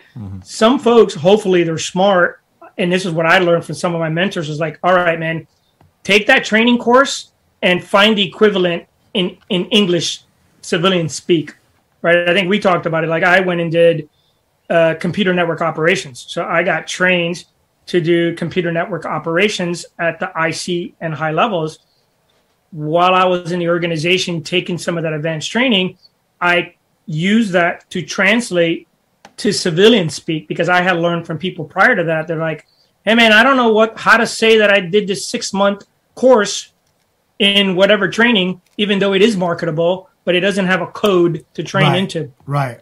So, yeah, it, it's a it's a burden, and I'm sorry, I'll, I'll just take the second that there's a lot of folks that are I don't want to say suffering that don't quite know how to go back and and and and share or articulate, you know, what what they've been part of um, for multiple reasons. Eric, I, we're, we've taken up a ton of your time. I'm going to try to Yeah, run, th- run through some user questions here Yeah. really quick. Yeah. Um, Brad says, any big difference between what you did and a CIA uh, paramilitary officer? Also, ever work with any body centered therapy or know anyone who did? Okay, so the first one, um, uh, different capacity. I'm a DoD guy. That's a CIA intelligence officer. Even though, and, and, and Dave can help me out. Right, we're two different things. Um, I'm an enlisted inside the military. However, when you start deploying, um, there are authorities that certain military intelligence organizations um, have access to to be able to conduct intelligence operations. So at the end, doing operations potentially similar in the back as roles, um, uh, different entities, um, but there's some overlaps. Uh, and then, uh, have you ever done any body centered therapy or know anybody like havening, maybe, or uh, EMDR, or um, N- um, I've done what's a, a a whole bunch of um, acupuncture. So we had some of our uh, you know former 18 series uh, deltas that came on as PAs. We're pioneering a lot of really cool um, acupuncture for us. Uh, I think the Hoffman cocktail they were doing on us, which really really helped. Um, and then on my way on, as I was transitioning out, there was some uh, EMDR, some stuff with the eyes yeah, uh, that was really good for for sort of therapy on the PTS side. Um, I am full disclosure looking at some of the psychedelics. yeah. So, Well, I mean, tuned for some of that. honestly, like I said, I mean, we Yeah. should we should connect you with Sam uh, with Sam because like she's done uh, a ton of research into it, and it's it, it, she, it's helped her out tremendously. yeah, Um, I'm yeah. open to it. Yeah, and then e, uh, EFT is also another sort of, I guess, more body centered therapy that, that uh, people have had success with. Um, uh, Joe's gotcha. Thank you very much for the donation. Semper Fi, EDC guy. Thank you very much. Jean Pierre. Thank you.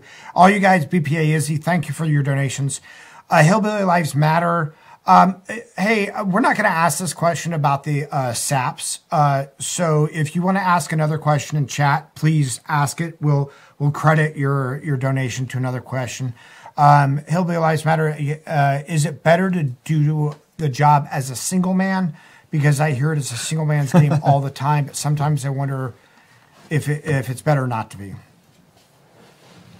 It depends. So there are times that, um, again, as I mentioned earlier, you're really never by yourself. You're you always have, you know, a network of people behind you, from communications to emergencies to um, actually the largest part that ever helps a singleton or folks committing or, or uh, conducting an act what appears by themselves is a support infrastructure. Without those support infrastructures, you're not going to be able to do it. So there are times that sometimes doing things as an individual, doing things as a couple, um, it's what makes sense at that level to be able to accomplish that that mission. Um, some of them obviously have to do six man or or squads or teams. Uh, hopefully that answers it. I, I, I also think that Hillbilly is asking about relationship status. Do the single guys fare better? Oh, got it. I'm so sorry. No, that's okay. But do the single guys fare better or You know, I, I, I would say I've seen um, again in the 20 years, at least in, in this, I, I've seen a lot of guys come in single, a lot of guys marry, um, and those that had a stronger foundation was the married guys yeah? because you know you can be as tough as a badass as you are when you come home you're like a little wimp and you are going to mama to help you Yeah. Right. Because at least in my world, for my family, it was a circle of trust. And that circle of trust, that first onion or that, you know, lowest part of that onion ring was me, my wife, my son, and my dogs. That was it. And so when I came from whatever, they were my support network. And what we noticed a lot with the singles, um, we worried about them because they would go back to their apartments or they're going and we, we would have to pull them in. And so ultimately, no one can endure. I don't think I know very many people that stayed singled and did this line of work. Yeah. If not, you start broaching very risky behavior. Yeah. Uh, because you don't have somebody to check you. Right. I mean, and and really, the guys who have like this sort of the, uh, the stronger wives who will call them out. Oh yeah. And and yeah, no, you're right. Yeah, they they are your foundation. They're your reali- reality. Even though, again, everything I mentioned that you may not share, you may not, but they know you inside and out. Yeah. And you've got something to come home. So, in our, you know, that's my hope. And you know, when you go to SERE school and you think about getting interrogating or captured, you've got to have something that you put in your mind. And mine was always, if I'm going to break out of here, I'm going to figure a way to walk. Right. Yeah. I maybe didn't have a tangible, but I knew I was going to walk home to my wife and to my son. And one hard thing to take away from anybody is hope. Yeah. And, and, and the hope that I would get back to my family. So unless you have something that powerful as a, as a, as a single person, it's very difficult. Yeah. I, it's interesting. And most guys, sorry, are, are older in life anyway. Most of our, our guys are 30 and above. Right. So we're, we're, you know, there are no young, young folks in these units doing this. Yeah, I in uh, Man's Search for Meaning, Viktor Frankl wrote about that in the concentration camps that that the people who had something to live for were the ones who Oh, yeah. would make it. Yeah. Oh yeah. Uh, Jackie, thank you very much. Uh, love what you guys are doing and keep it up. By the way, uh, go Navy. Uh, T Bar, thank you. Uh, what's harder, blending into a civilian population or navigating all the politics of a war zone when running a strategic mission? the navigating the strategic because you would think it would make sense. You would think that everybody's on the same sheet music for the greater good of the mission. And unfortunately, the greatest heartbreaks and disappointments that I've ever had have been home, have been going back, you know, at work or going, you know, to downtown to some entity where, for lack of better words, we had to get Mother May I, can I go operate or can we get the go? uh, or the funding and then just be shot down for stupidity. Uh, and you know, you kind of figure it out. You're like, hey man, I got it. Listen, I'm gonna. You, you will get promoted, right? You got to do that reverse kind of intelligence work and go. You will get promoted. Let us do our mission. So the to the answer, blending in is hard, but you you you figure out there's it's just you in that environment. The political has been, I think, in my perspective, the hardest thing to navigate. Um, is just getting after it sometimes. How how did your unit uh, deal with officers who were very protective of their careers and wanted sort of the no failure options? Uh, so there's a lot of briefs. There's a lot of, uh, you know, there's a lot of, um, God, uh, like Jedi. I don't. It's, I'm like, I don't have the right word, like Jedi mind tricks. But there's A lot of uh, NLP. well, there's a lot of like guerrilla warfare, right? Like I'm Yeah. gonna get this guy, and I'm gonna get this person to believe the cause, and then that person tells somebody else, and that person gets to someone else. Again, as an enlisted people, the enlisted folks that stay there for a long time, we don't ever. And this is, goes across a lot of organizations. You're like, oh God, I know what this person unfortunately is in their mind. They're worried about their career. They're gonna ride this pony to the end. Hopefully, they listen to us. And what we're going to need to do as professionals is provide it in a way for them to make the right decision making process. Right. We're going to provide it in a way we take out the hopefully we take out the emotions and we get to the facts and we're able to present the case for them to do the right thing. And when they unfortunately they don't, there are times that they're like, "Hey, bro, I told you so."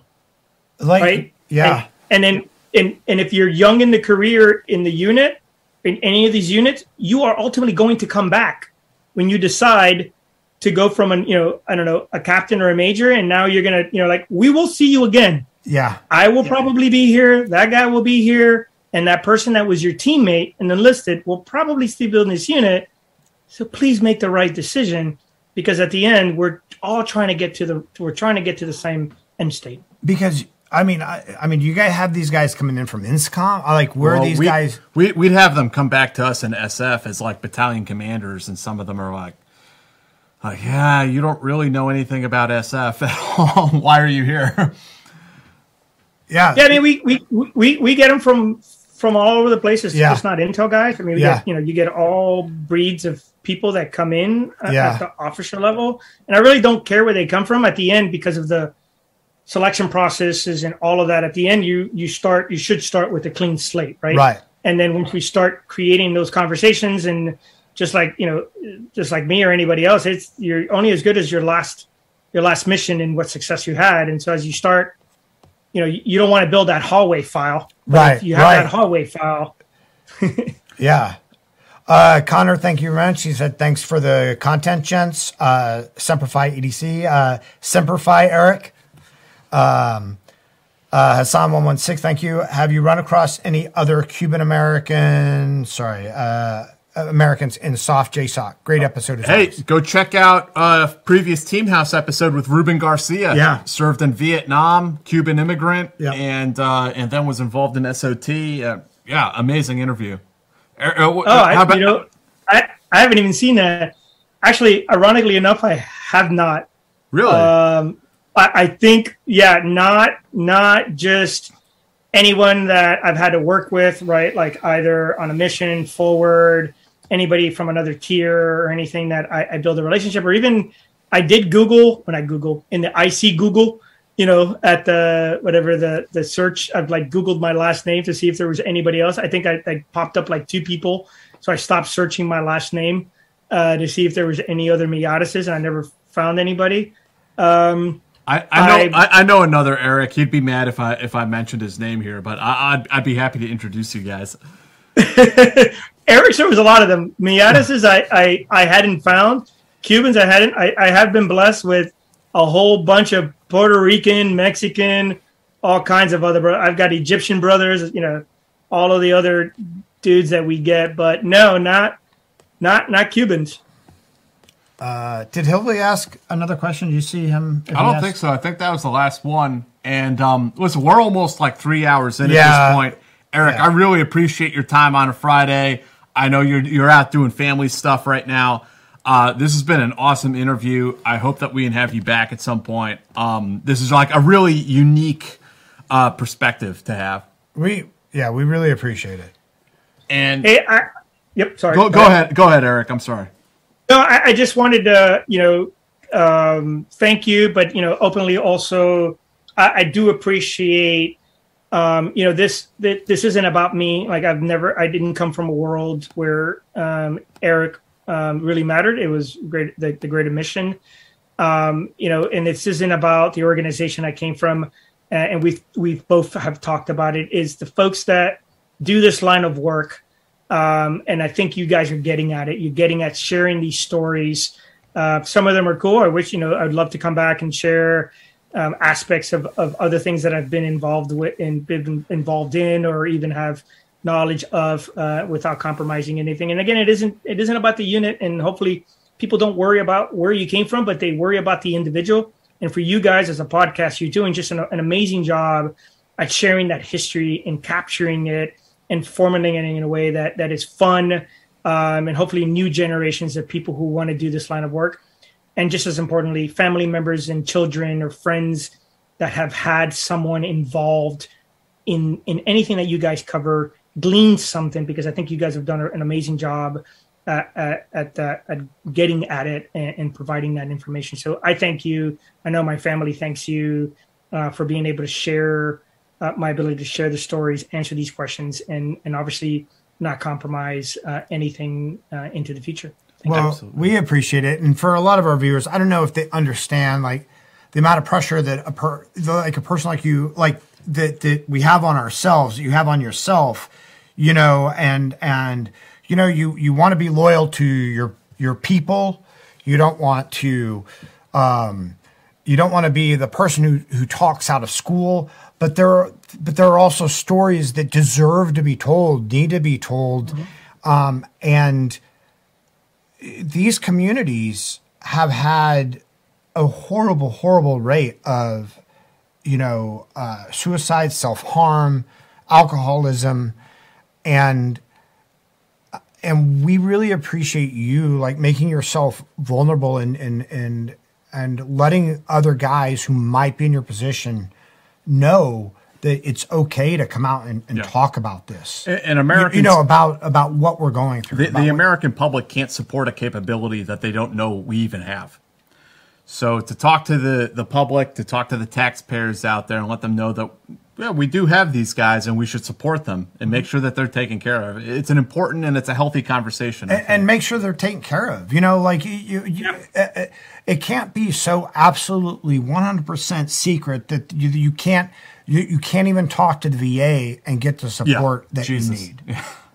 Yeah, yeah, and I think that's the key, you know, and that, that's the silver, you know, and again, and, and it doesn't matter what level or the per, the individual's perception of what they can and can't talk. And sometimes we are our worst enemies, right? Right, Like right. we will drown ourselves in a freaking shallow pool because we weren't well informed. However, what we can do, those that are now veterans, uh, is illuminate the path, not compromise anything. But we, we're smart about this, right? Folks that come from our community, we're smart people. We can get at it. And I think the way we're we're addressing these topics and we're illustrating, and at the end, you're, hey, I'm not I'm not talking about any TTPs. I'm literally telling you what the life Right. is of people who've done this work across the spectrum, what their families are, and hopefully someone's living who works at the VA, who works somewhere, and just we we move this forward to take care, so we can at the end actually really become a stronger nation and take care of our people because the next generation is coming, and in this world of you know uh, I don't want to say Google but Facebook and all of this crap. We've got less people who want to really serve this nation. Right. And we need them to be prepared to do it Right. and we kind of need to adjust a little bit our biases and, and help them uh, move forward. So Yeah. So guys. check out um, um, Military Special Operations Family Collaborative. That's MSOF Foxtrot uh, C Charlie dot org. Um, it- you know they're, they're doing great work. Eric, where can people find you? Yeah, so the key one is on Instagram. So Echo Nine Axiom um, is the primary um, one. You can find me on Instagram and it's on Facebook. Uh, and if you Google uh, now Eric Miatis on Google, you can find me. Uh, but really on Instagram is the first one on Facebook. There's Echo Nine uh, E C H O nine dot Axiom.